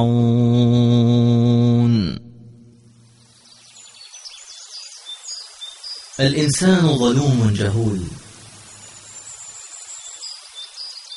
كل هذه الجدلية الحادة حول الوجود ومآلاته عبر التاريخ والشكوك والمكابرة والكفر والإلحاد في أمر الخلق وشأن الخالق يتولى كبرها هذا الإنسان الظلوم الجهول المجادل في الله بغير علم. ليت شعري كيف تفكر أيها الإنسان المكابر. بعد أن عرفت حجمك وتاريخك وزمانك ومكانك وعمرك وحضارتك في محيطك الكوني وكيف تجعل من نفسك ندا للمناظرة الوجودية أمام من ليس كمثله شيء. تخيل مدى غرورك وأنت بعمرك القصير بدأت من حيوان منوي لا يرى بالعين. لتنتهي رفاه مختلطا بالتراب بعد لحظات غير محسوبة لقصرها في مقياس الزمان الوجودي. لا تملك تحديد بدايتها ولا نهايتها بل كنت فيها مضيعا لوقتك مهدرا لطاقاتك غافلا خصيما مبينا. ثم تريد خلال هذه اللحظة الخاطفة من حياتك أن تغامر بعملك إلى قيام قيامتك؟ تريد أن تنازع مالك الملك الحي القيوم في ملكه جاعلا من نفسك محور المعارف كلها؟ فتثبت وتنفي وتنكر وتعترف في حق الخالق العظيم وكأنك تناظر مخلوقا مثلك قابعا في قاعة محاضرة أو منصة لمناظرة تحت سقف قاعة. سبحان الله. تذكر جيدا أنه أنت الذي تدرك مقدار ضعفك عند حدوث المصائب والنوازل عليك ولحظات الحوادث والوفيات المفاجئة لك. لقد بلغ بك الضعف أمام بعض قوى الكون أن أطلقت عليها اسم القوى القاهرة وتقصد بذلك الزلازل والبراكين والأعاصير والفيضانات الحادثة على قشرة من سطح الأرض إقرارا منك واعترافا صريحا بعجزك أمامها. وما هي إلا جند من جنود ربك. وما يعلم جنود ربك إلا هو. لو تأملنا نزول المطر وحدوث الجفاف والفيضانات المهلكة والغرق والأوبئة القاتلة هل يمكن لأحد من الخلق مهما أوتي من قوة أو علم أن يتحكم فيها؟ هل يستطيع أعلم العلماء أن يتصرف في فوارق الضغط الجوي المنخفض والمرتفع التي بسببها تهب الرياح وتنزل الأمطار أو تمتنع؟ قل لي بربك أيليق بالإنسان الذي هذا شأنه وضعفه سوى أن يبقى عبدا ذليلا سامعا مطيعا منصتا منكسرا؟ منكسرا لمن مقامه مقام الغني القوي القادر العالم الخالق ومن له الكبرياء في السماوات والأرض. يقول وقوله الحق كل الحق. ما أشهدتهم خلق السماوات والأرض ولا خلق أنفسهم وما كنت متخذ المضلين عضدا. ويقول وما قدر الله حق قدره والأرض جميعا قبضته يوم القيامة والأرض جميعا قبضته يوم القيامة والسماوات مطويات بيمينه سبحانه وتعالى عما يشركون لقد جرب الأولون قبلك وذهبوا إلى أبعد مما قد تذهب إليه أنت سرا وعلانيه فلم يجدوا بدا مما ليس منه بد الإيمان والاستسلام أو الاضطراب والتيه. فعش ما شئت من حياة وفكر كيفما شئت من أفكار سابحا في فضاء خيالاتك بكل حرية. وأقسم برب السماء والأرض لن تنعم بالراحة النفسية والطمأنينة الوجودية والتوازن الفكري. ما لم تضع نفسك في الموضع الصحيح المفصل لها وجودا وعدما. وهو أنك عبد ضعيف لمعبود قوي يملك كل شيء وأنت لا تملك شيئا. فتدرك تمام الإدراك في نهاية كل مطاف تسلكه أنك مخلوق محتاج إلى من هو أقدر منك. وضعيف أمام من هو أقوى منك وفقير أمام من هو أغنى منك وناقص أمام الكمال المطلق.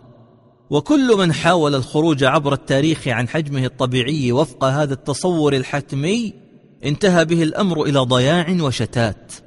وكان الندم حليفه في لحظة لا ترد ولا تسترجع. إنها لحظة الحسرة عند فراق الدنيا على غير هدى وبصيرة.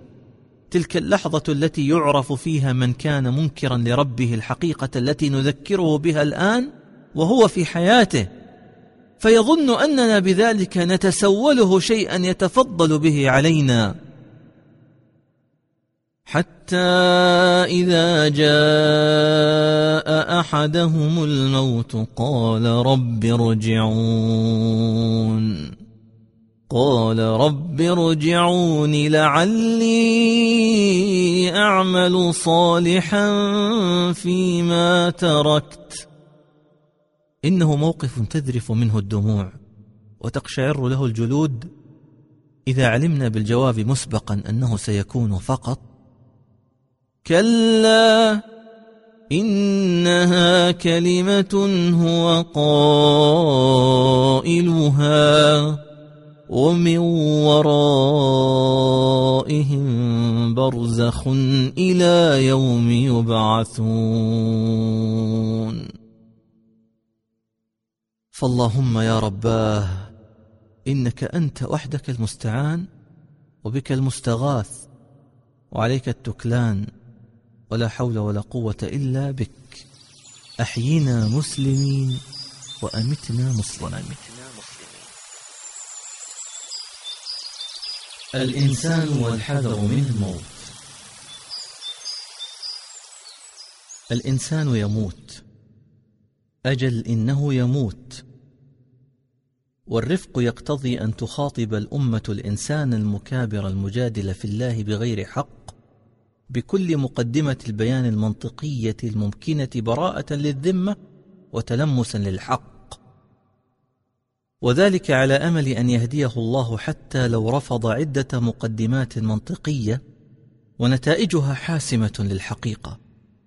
ومع إصراره على عناده نتجاوز كل ما سبق من مسلمات ومحاولات وننتقل به إلى تحد من نوع خاص لن يستطيع الفكاك منه ولا تجاوزه ألا وهو رد الموت عن نفسه. أو عن أحبابه من والد وزوج وولد عند وقوعه. لا لا نطلب منه رده. ندرك استحالة ذلك عليه فنعذره. بل فقط نطلب منه أن يؤجله أو يقدمه ولو للحظة واحدة عن موعده المقدر. هذا التحدي ليس من عندنا نحن البشر بل من ربنا رب البشر سبحانه. قل فادرءوا عن انفسكم الموت ان كنتم صادقين وقد يقول قائل ان المنتحر قد يقدم اجلا واجهزه الدعم للمريض قد تؤخر اجلا. فنقول له ان المنتحر المسكين انما تقدم لاجل قد كتب عليه قبل وجوده.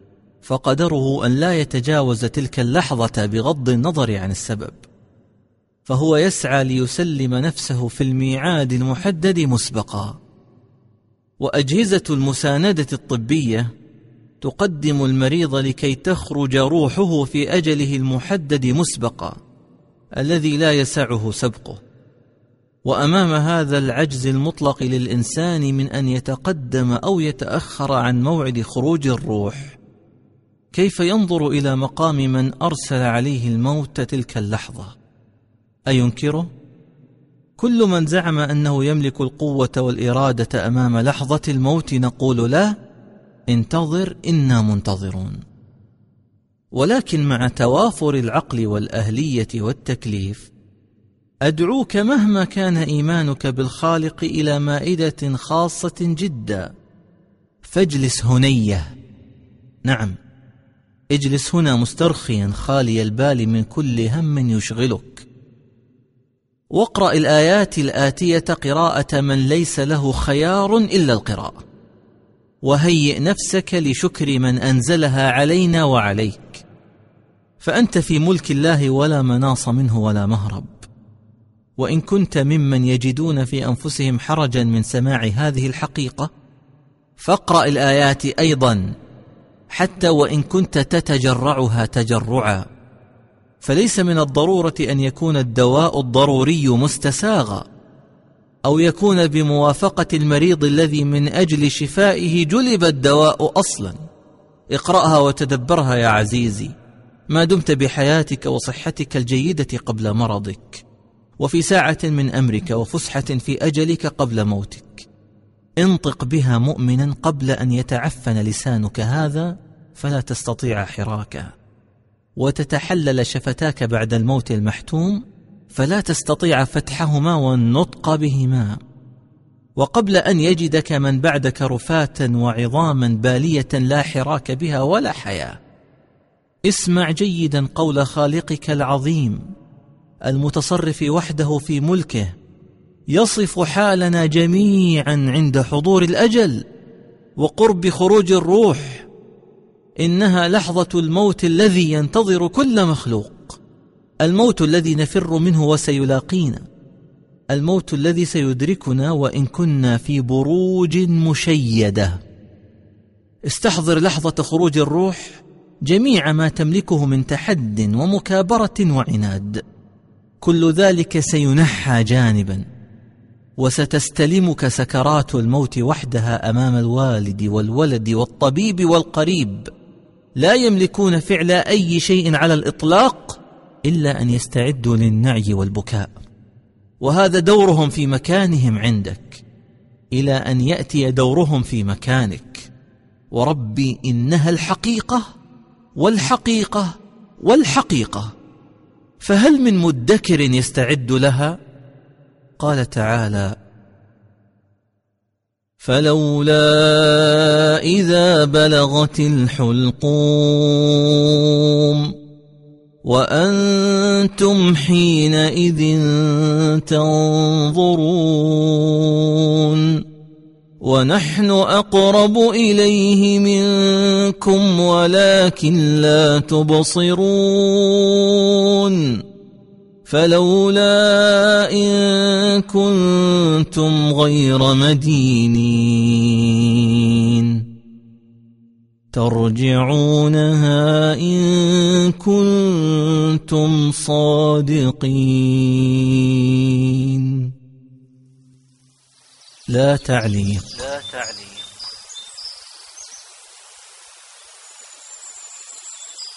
الوجود ثم اللحود فاليوم الموعود.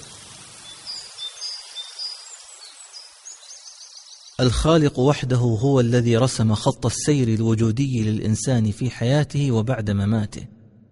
تقديرا من الخالق كما رسم خط هذا الوجود بكل تعقيداته التي أهمها وجود الوجود نفسه من بدايته التي لا يعلمها إلا هو وحتى نهايته التي لا يعلمها إلا هو. وكل إنسان يستنفد مراحل عمره الطبيعية فلا يزيد ولا ينقص من عمره وأجله. مبتدئا من لا شيء إلى شيء ببطن الأم ثم إلى مولود ضعيف فشباب فنضج فكهولة فموت ولا ينكر ذلك أحد. فهل تستطيع أيها الإنسان أن تروي لنا وتدون مشاهداتك وأنت في طريقك من رحم أمك؟ نحو الوجود حتى أصبحت مميزا مجادلا. أم أنك لم تكن حينها تعلم شيئا عن هذه العوالم المحيطة بك؟ قبل أن تصبح قادرا على التفكير فيها بعد أن مضى عليك عمر بعد ولادتك. هذه الخلفية المعرفية لديك لم تكن مرفقة معك في ملف خلال تلك الرحلة بل اكتسبتها بأثر رجعي خاص. أي إنك لم توظف فيها الحواس لتكتسبها. أبدا بل أدركتها بالعقل فقط. لقد سمحت لنفسك واثقا منها أن ترجع للوراء عقلا لا حسا لتستوعب ما كان يحدث لك قبل وجودك فتوصلت إلى نتيجة. وأيقنت تمام اليقين بصدق الخبر وهو أن والديك موجودان قبل خلقك. دون أن تراهما فهل تشك في ذلك؟ وأن المعاشرة والجماع قد حدث بينهما قبل خلقك. فهل تشك في ذلك؟ وأن أمك حملتك وولدتك وأنك ولدت كما يولد أي مخلوق. وأمضيت سنتين من عمرك لا تدري عن شيء. فهل تشك في ذلك؟ قطعا لا. كل هذه الحوادث يقينيات مطلقة عندك اليوم على الرغم من أنك لم تشهدها. فكيف أصبحت عندك يقينية مطلقة؟ من الضرورة أن تجيب على هذا السؤال بكل صدق أمام ذاتك على الأقل. لو سألك سائل عن أحوالك ما قبل ولادتك وخروجك إلى عالم الدنيا سواء كنت مؤمنا فيها أم مجادلا هل تستطيع نشر مذكرات حياتك قبل الولادة؟ كيف عملت تلك الوصلة الفكرية الفعالة جدا بين حاضرك الذي تعيشه بحواسك الآن وبين تاريخك الذي عشته بعقلك فقط قبل التاريخ الذي سبق وجودك؟ ليس سرا أنك قد فكرت فيه واستحضرته بأثر رجعي بعيدا عن الحواس وسبحت في فضاء العقل وحده واستعنت بقرائن وبينات وأدلة عقلية فأخبرك عقلك بالخبر ثم صدقته تصديقا مطلقا. لم فعلت ذلك والخبر قد وصلك بالعقل فقط دون إعمال الحواس؟ والجواب يسير جدا. لأن تصديق الخبر إذا جاء من مصدر موثوق لا يشترط فيه المشاهدة والمعايشة الحسية. سبحان الله أيثق الإنسان بعقله المخلوق كل هذه الثقة في أمور صغرى؟ فيصدق خبره تصديقا مطلقا. ولا يثق بعقله الذي يقوده بقوة إلى الإيمان بخالقه وخالق عقله؟ أتصدق خبر المخلوق عن ماضيك؟ ولا تصدق خبر الخالق عن ماضيك وحاضرك ومستقبلك؟ ما لكم كيف تحكمون؟ إنه من الطبيعي أن تصدق خبرا بعقلك. وهذا هو الإدراك العقلي الذي به حدثتنا بما حدثك به التاريخ مما لم تعايشه ليس فقط فيما يخصك أنت بل حتى مما حولك من تقلبات الزمان والمكان كأخبار إمبراطورية الرومان والإغريق مثلا. والخلافة الإسلامية. حدثك التاريخ عنها فصدقته وأكملت تصورك عنها وعن حضاراتها ومنشآتها ومدنها لمجرد أنك وجدت آثارا تاريخية محدودة من أعمدة ومنشآت متآكلة عن الفرس والرومان. قيل لك إنها ترجع إليهم وهي لا تعكس اليوم سوى مؤشرات لبقايا خراب. ومجموعة مؤلفات زهيدة أغلبها يفتقر إلى المصداقية والحياد تتحدث عن جزء من الصورة عن ذلك الزمن الغابر. فاستأنست بذلك. وأصبحت تؤمن إيمانا قاطعا بوجود تلك الحضارات وغيرها من حضارات الأمم في الصين والشام والعراق ومصر. لقد فعلت هذا بطريقة عفوية وارتحت له راحة أبدية. دون أن يكون بمقدورك استخدام تلسكوب زماني معاكس لعجلة الزمان الدائرة بلا توقف بحيث تتجاوز فيه عقبات الزمان كلها لترجع إلى الوراء فترى بأم عينيك ما يجب أن تصدقه عن ماض قد حدث. وتقلبت فيه الأحداث وتعاقب فيه الليل والنهار والحر والقر وأنت حينها ولم تك شيئا. نعم إنك لم تكن شيئا بجميع معايير الزمان والمكان والوجود لكن الخالق وحده قدر زمانك ومكانك وخلقك وصورك بالصورة التي اختارها هو دون أي دور لك في ذلك وكتب حياتك ومماتك وأجلك دون أن يكون لك أي خيار أيضا وأخبرك اخبارا صحيحة تتقبلها العقول السليمة فلم لا نصدقها؟ ولا سيما أنه يترتب عليها مصيرك المستقبلي كله. أما آن لك يا ابن آدم أن تعرف نفسك حق المعرفة وتنأى بها عن هذا التناقض في التفكير الذي لا تفسير له سوى الإمعان في المكابرة وأن تتخلص من هذه الغصة الوهمية التي لا مبرر لها البتة. كلما اعترضك شيطان ليوسوس لك في الغيب المستقبلي تذكر تلك المرحلة الماضية من وجودك قبل لحظة الولادة. فلن تجرؤ على القول إن حياتك ابتدأت فقط من يوم ولادتك ولا من لحظة وعيك وإدراكك للوجود بعد سنوات عدة من الولادة. ولن تجرؤ أيضا على إنكار وجودك في بطن أمك بشرا تحيا وتتحرك بل لقد كنت موجودا قبل تلقيح البويضة في رحم أمك. كنت شيئا ما في صلب والدك وترائب أمك. لا بل كنت ضاربا في أعماق الماضي بشكل ما وفي أصلاب الأجداد ومن كانوا قبلهم. ولذلك أتيت إلى الوجود ولك نسب وحسب تحرص على الانتساب إليه مفتخرا ولا تقبل الطعن فيه أبدا. فإذا كان الأمر كذلك حادثا وموجودا بغض النظر عن إدراكك له فلماذا لا تؤمن بأن حياتك لن تنتهي بموتك هذا مثلما أنها لم تبدأ بولادتك المدركة في حينها أو بإدراكك لها فيما بعد. إن حقيقة البعث والنشور وكل ما في اليوم الموعود من وعد ووعيد كلها أخبار غيبية وردتنا من الحي القيوم مباشرة عن طريق الوحي. وهو واجب التصديق وثابت بذاته ولا علاقة لثبوت هذا الخبر مطلقا بمدى استيعاب البشر وتصديقهم له. إن مسألة وجود إنسان في الوجود بحد ذاتها أكبر من الجدل حول إعادة بعثه بعد الموت. وقد استوعبها عقلاء الناس وأصبحت حقيقة ماثلة للعيان. فالذي خلق آدم من تراب فأصبح بشرا سويا بهذه الهيكلية المختارة قادر على النشأة الأخرى بل هي أهون عليه. ولا يزعم غير ذلك إلا الكافرون الذين لن ينفعهم زعمهم هذا يوم يلقون الحقيقة الكبرى. ماثلة أمام أعينهم. زعم الذين كفروا أن لن يبعثوا. قل بلى وربي لتبعثن ثم لتنبؤن بما عملتم. وذلك على الله يسير.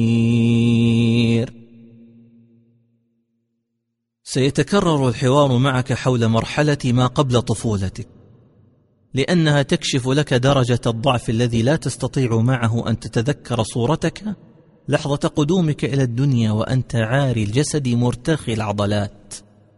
لا تقدر على إقامة رأسك على رقبتك الرخوة ولا تملك خدمة نفسك بشيء سنتين من عمرك على الأقل. بل لقد كنت حينها خاضعا كل الخضوع لمن مقدرته عليك مطلقة. قدر أن يوجدك فأوجدك كما يشاء في هذا ولا مشيئة لك ولو شاء لما أوجدك. وقدر أن يفصل تقاسيم جسمك كما ترى ولو شاء لاختار لك شكلا آخر. وقدر أن يأخذك وسيأخذك في اللحظة التي قدرها هو بالموت المعلوم من قبله فقط. لا من قبلك أنت ومن سواك من الخلق أجمعين وهو وحده الذي قدر ذلك. نحن قدرنا بينكم الموت وما نحن بمسبوقين. على أن نبدل أمثالكم وننشئكم فيما لا تعلمون.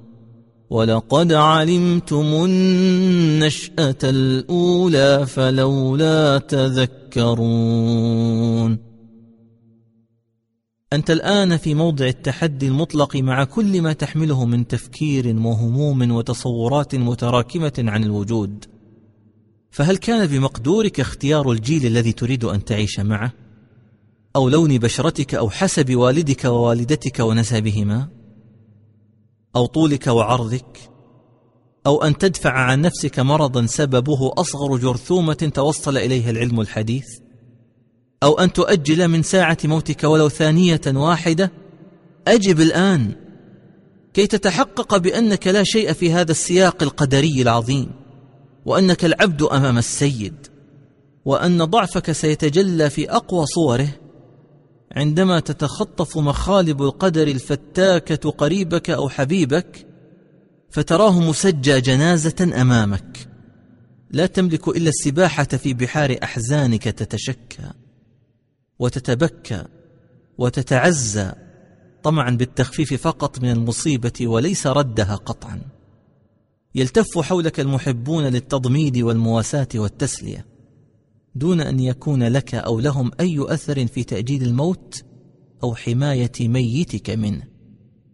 إنه العجز المطلق بأوضح صوره أمام تلك اللحظة الرهيبة التي يتجلى فيها جوهر الإنسان على حقيقته. هذا هو أنت يا عزيزي بصورتك الحقيقية أمام الوجود كله. كما هو حالك وأنت تنظر إلى ميتك الذي كان قبل لحظات من عداد الأحياء. إنسانا سويا ينادى باسمه الذي أول ما ينفصل عنه بعد الروح فيتحول اسمه إلى الجنازة. وعند الصلاة فقط يحدد أذكر أم أنثى بهدف اختيار عبارات الدعاء فقط ثم ينسى بعد ذلك. ينتهي هذا التاريخ الصاخب بأن يختزل كل ذلك الوجود ليصبح قبرا يشار إليه.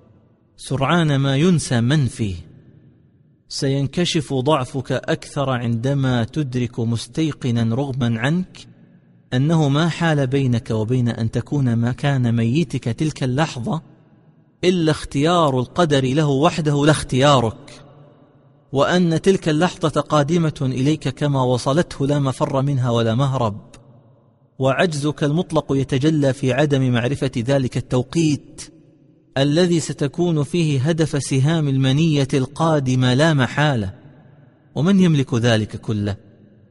إنه القائل عن نفسه عز وجل في كتابه وحق له أن يقول وهو أهل لهذا القول وقوله الحق كله.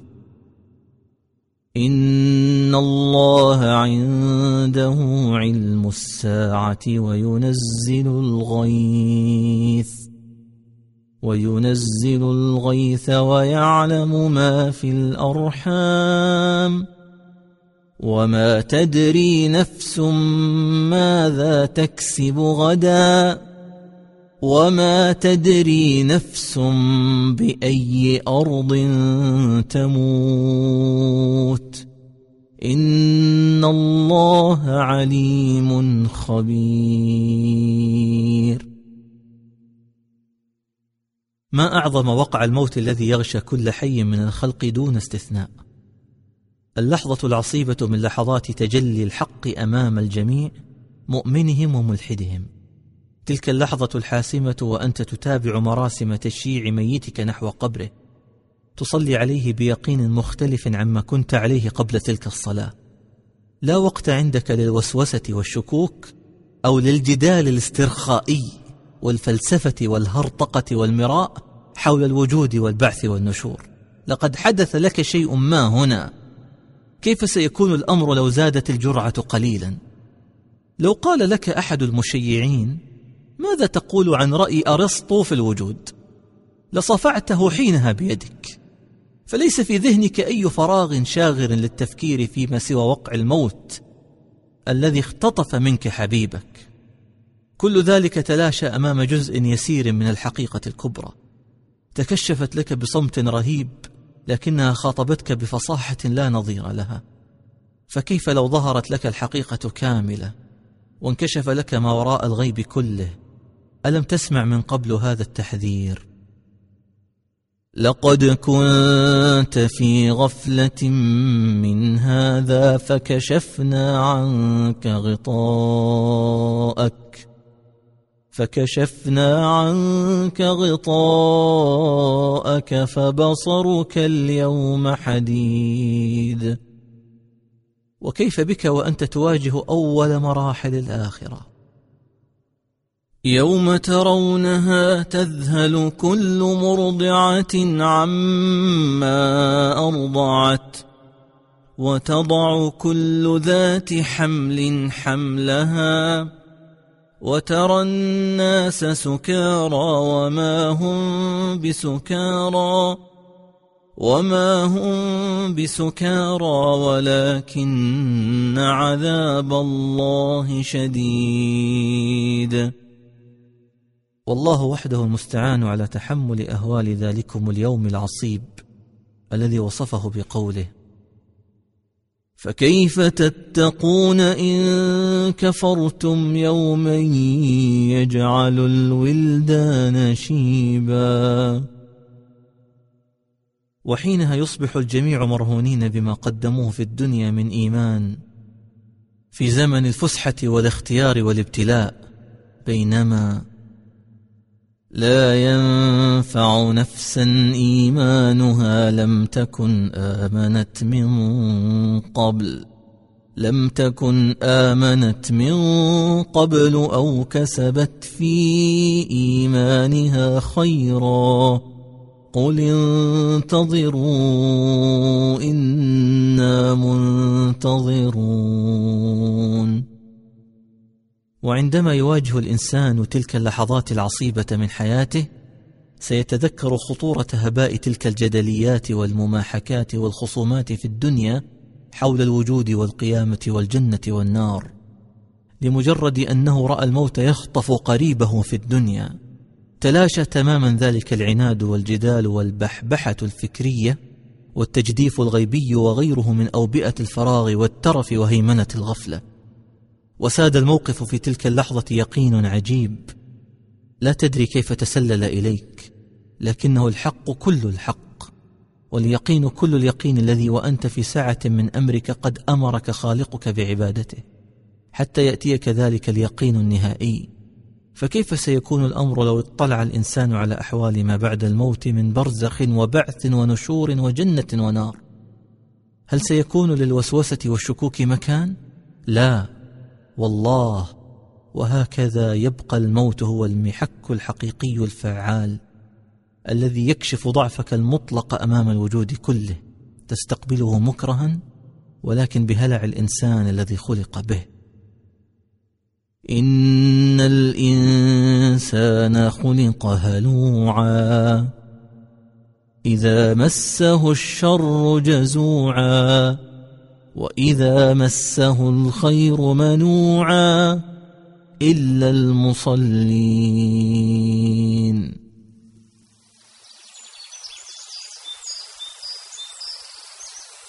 الإنسان والمعرفة الوجودية علاقة علم الإنسان التراكمي بالزمان الماضي والحاضر والمستقبل غريبة جدا. فهو يكتسب معرفة تراكمية عما حوله مع مرور الزمن. وكل جيل يتسلم الراية العلمية ممن سبقه. وكل علم وصل أو يصل أو سيصل إليه مستقبلا لا يشكل قطرة في بحر المعرفة الكونية التي لا يحيط بها إلا خالقها. ولا يمكن للعقل البشري تصورها. والتي لم يخلق الإنسان أصلا لكي يحيط بها مهما أطلق العنان لخياله. أما مقدار المعرفة الكونية في ميزان علم الخالق وهل هناك أكوان ووجودات أخرى؟ وهل لها حد أم لا حد لها؟ فهذا ما لا يمكن الخوض فيه لاستحالة الوصول إلى شيء. وكلما أدرك الإنسان عظمة معرفته بالوجود آمن بعظمة موجد الوجود. ولهذا جاءت نصوص التدبر والتفكر والتذكير. التحدي لا يزال قائما حتى لو استطعت فرضا أن تحيط علما بجميع تفاصيل الكون من كواكب ونجوم ومجرات وأقمار وفراغ وأحياء وبحار وأنهار. ستبقى ذا علم قليل وقليل جدا لأنك لن تدرك ما وراء هذا النبأ العظيم. وسعة معرفتك بكل ما تستطيعه من وسائل وقدرة تفكير وأفق معرفي لن تتجاوز حيزا محددا ونطاقا مغلقا وستبقى العاجز دائما وأبدا. وهذا خيارك الوحيد يا ابن آدم. وإن كان لديك خيار آخر فتقدم به هذه اللحظة. والنتيجة قد حسمت مسبقا. وهي أنك لن تستطيع فهم ما لم تخلق لفهمه تماما. كما هو الحال أنك لا تستطيع تقديم أطفال الروضة لامتحان الفيزياء في مرحلة الماجستير في الفيزياء النووية لما بعد الجامعة. ولا تستطيع دعوة النمل إلى حوار في مؤتمر عالمي حول نزع الأسلحة النووية مع البشر. ولا تستطيع تحويل مئات الركاب على متن طائرة لتنقلهم على ظهر بعوضة لأنها ببساطة لم تخلق لهذا وليس هناك مجال للمقاربة.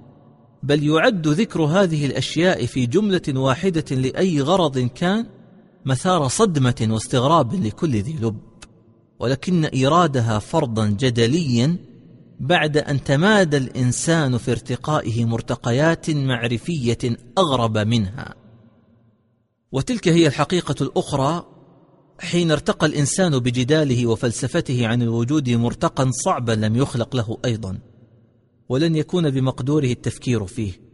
فنحن بوصفنا بشرا في أدنى درجات سلم المعارف الكونية. حتى لو أوصى بعضنا بعضا بمواصلة البحث واللهث وراء النصوص لصعود سلم المعرفة عبر الأجيال المتعاقبة. ومهما أوتينا من علم لا تكاد حركتنا على هذا السلم تظهر ما يستحيل معه صعودنا إلى درجاته الدنيا. فكيف بالحلم للوصول إلى قمته؟ ولن نصل إلى درجات أعلى ولو من سلم المعرفة الكونية الطويل وفق قوانين الحياة الدنيا. فكيف بما هو فوق ذلك من عالم الغيب الذي فقط سندركه فيما بعد إذا تغيرت قوانين الكون؟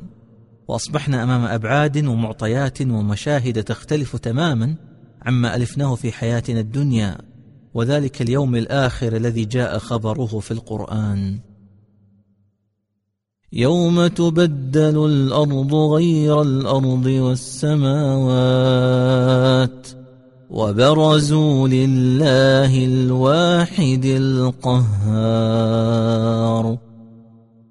ليس ازدراء ولا احتقارا لك أيها الإنسان أن يقول لك لسان العقل إنك لا شيء في عالم الوجود المعرفي. وحتى إن كرمك الخالق على خلقه فإنك لا تستطيع أن تصبح شيئا عظيما. فأنت لست فقط لا شيء في وضعك الطبيعي بل تصل مع الكفر والإلحاد إلى وضعية سفلى بل إلى أسفل السافلين. بينما تبقى في مقام أحسن تقويم بالإيمان والعمل الصالح فقط. ثم رددناه أسفل سافلين. الا الذين امنوا وعملوا الصالحات فلهم اجر غير ممنون. وعلى الرغم من وجودك العابر الذي يكاد يصل إلى حال غير الموجود زمانا ومكانا ستبقى بالمعيار العقلي والأخلاقي والوجداني تسمو على مملكة الحيوان لأنك مخلوق متميز عنها بإدراكك المعقولات والكليات. وبهذا العقل كنت ممن فاز بالاستخلاف في الأرض وعمارتها إذا غلبت ناموس الخير على ناموس الشر والإيمان على الكفر لا لشيء إلا لأنك عاقل. اذا أنت إنسان تميزت بعقلك المنير. هذا العقل الذي لا تشك لحظة في وجوده وأنت على يقين تام بوجوده دون أن تراه بعينك. تؤمن به حق الإيمان ولا تقبل أن يشكك أحد في وجود عقلك. ولو فعل ذلك أحد لربما قاتلته من شدة غضبك لنفيه لما هو موجود وهو أنك عاقل تملك عقلا موجودا دون أن تراه أو تستطيع إطلاع خصمك عليه لإثبات وجوده.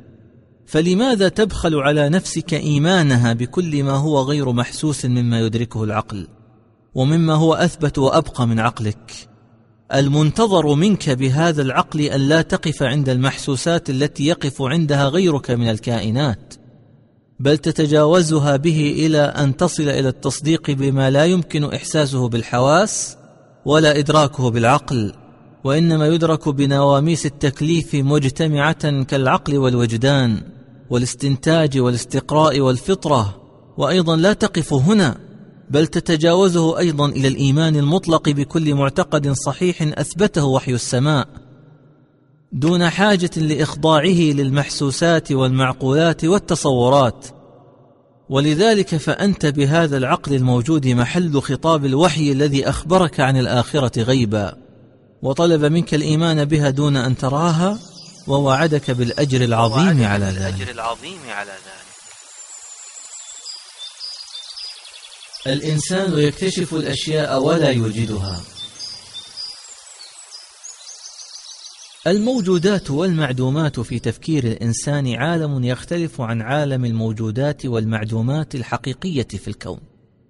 هناك معدومات كثيرة عند الإنسان في الماضي أصبحت موجودات في عصره الحاضر.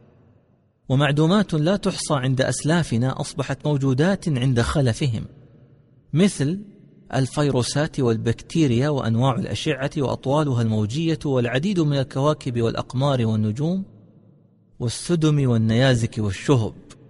كانت عدما عند بلايين البشر فيما مضى لمجرد أنها ليست في تصوراتهم وخيالاتهم. فأصبحت اليوم بالنسبة إلينا وجودا لا شك فيه ونحن خلفهم من بعدهم.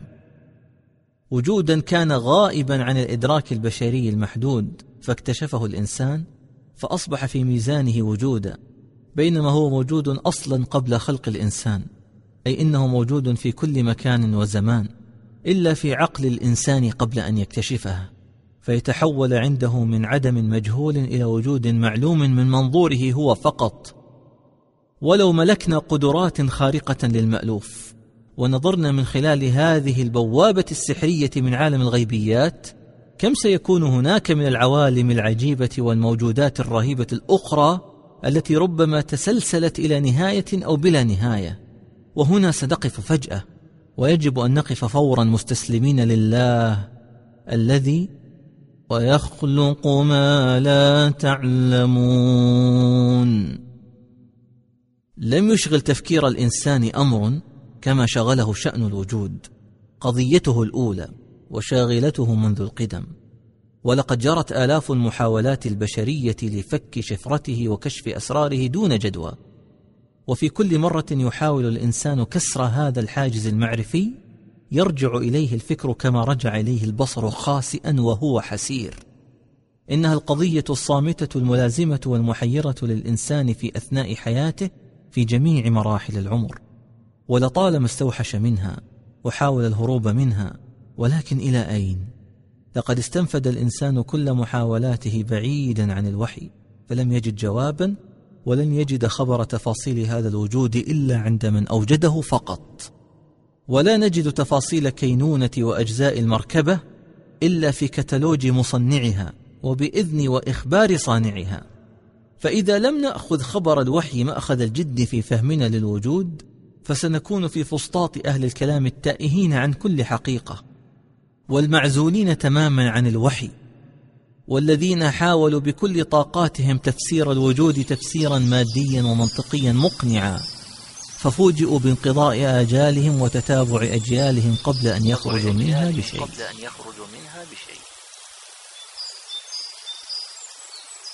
محطات الأقدار أكبر منك يا ابن آدم. غاية الإقرار بالواقعية والإنصاف أن نفهم المعنى العميق لهذه الآية. قل يا أيها الناس قد جاءكم الحق من ربكم فمن اهتدى فإنما يهتدي لنفسه ومن ضل فإنما يضل عليها. وما أنا عليكم بوكيل. انه لا ارتباط مطلقا بين حال الانسان والوجود وما بعد الوجود الا فيما يعود بالنفع والضرر على نفسه فقط. فالاقدار والنواميس الكونيه لا تابه بكل ما يتعلق بالانسان وجودا وعدما ايمانا وكفرا. ارايت كيف تعالت وتعاظمت عليه؟ فكيف بتعالي من اوجدها؟ فهل فكرت يوما في أثر إيمانك من عدمه على الوجود والأقدار والحوادث؟ بل هل وجودك وعدمك أصلا يمثل شيئا أو يؤثر في مجريات هذا الكون؟ إن أثر الإنسان في هذا الوجود لا يزيد على حجمه فيه وحجمه أنه لم يكن شيئا مذكورا وأنه يستحيل على عقل الإنسان استيعاب عظائم الموجودات ولا حتى تخيلها. أرأيت كيف تعيش الصدمة المعلوماتية تلو الصدمة كلما اكتشفت زاوية صغيرة من زوايا خبايا هذا الكون الفسيح؟ تراك بين الحين والآخر تعلن عن اكتشاف كوكب أو قمر أو مذنب جهلته في الماضي ووجدته اليوم. ثم تتبع ذلك بسيل من التفسيرات المتعارضة والمتضاربة أحيانا. قد يحتاج الأمر إلى وقت طويل لكي تستقر المناقشات على وضعية أو فرضية يتواصى عليها الباحثون في النهاية بأنها الحقيقة.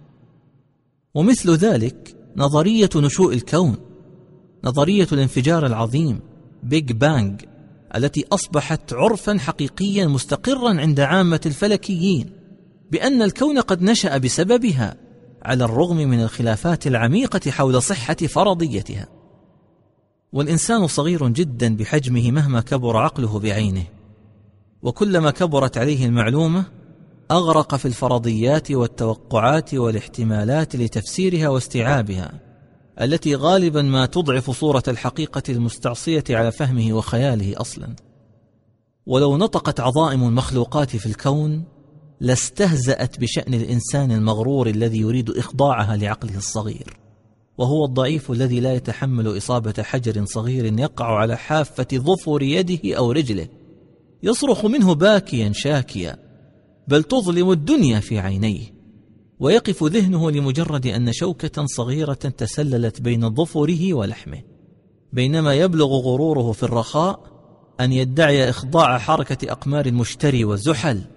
لا بل دوران المجرات لموافقة عقله ومطابقة خياله. وهو القاصر عن استيعاب ذلك كله بل عاجز عن فهم أمر الذبابة والبعوضة.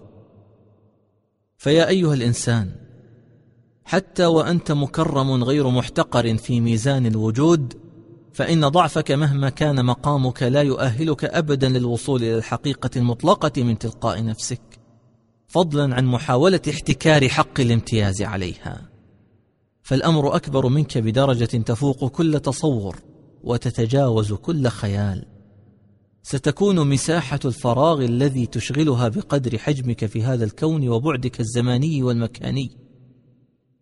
وسيكون نصيبك من الحقيقة بقدر هذا الحيز فقط. لن تتوقف حركات الكون المعرفية والوجودية عند محطتك الصغيرة النائية أبدا. لأنه ليس ثمة محطة معتبرة أصلا بالمعيار النسبي لما حولك.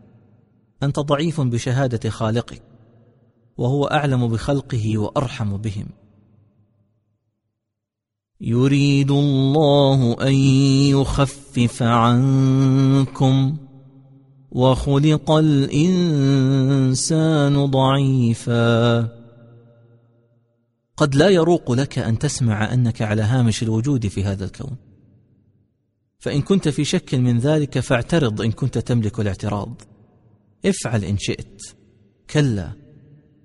فالمقام الإلهي عظيم جدا وأكبر من كل كبير وأعلى من كل عال. لقد كان الوحي صريحا وواضحا بأن الرسالة القادمة من الله عز وجل أكبر حتى من الرسل أنفسهم وأنها أبقى منهم حتى لو هلكوا وتركوها خلفهم بين الناس. وما محمد الا رسول قد خلت من قبله الرسل افان مات أو قتل انقلبتم على اعقابكم ومن ينقلب على عقبيه فلن يضر الله شيئا وسيجزي الله الشاكرين. ورسالة الخالق لخلقه لن تتوقف عند حال أمة بعينها تولت وأعرضت عنها. فلله خلق آخرون وعباد مكرمون. وإن تتولوا يستبدل قوما غيركم ثم لا يكونوا أمثالكم. ولن تتوقف أيضا عند حال أمة أخرى كفرت بالله وتنكرت للوحي. فإن يكفر بها هؤلاء فقد وكلنا بها قوما ليسوا بها بكافرين. ومسألة الإيمان والكفر قضية عينية مرتبطة بذات الإنسان وحده. لا تنفع ولا تضر إلا صاحبها فقط. وهذا أيضا حكم الله ولا معقب لحكمه.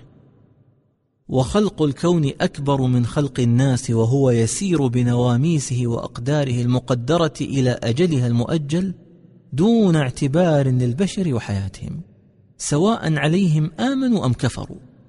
وعليه فإن قضية الإيمان هي قضيتك أنت وحدك أيها الإنسان فاستيقظ لها وتداركها. لأنها في جميع المعايير قضية نجاة فردية بالنسبة إليك. واعلم أن المهم الأول عندك هو أنت. فانجو بنفسك بالإيمان وأنقذها قبل أن تتطوع لغيرك تجادله وتبين له. احمها من أخطار الكفر المستقبلية واسأل نفسك ماذا أعددت للغد الذي ينتظرك. واستجب لنداء ربك الرحمن الخبير بكل صغيرة وكبيرة من أمرك. يا أيها الذين آمنوا اتقوا الله ولتنظر نفس ما قدمت لغد. واتقوا الله إن الله خبير بما تعملون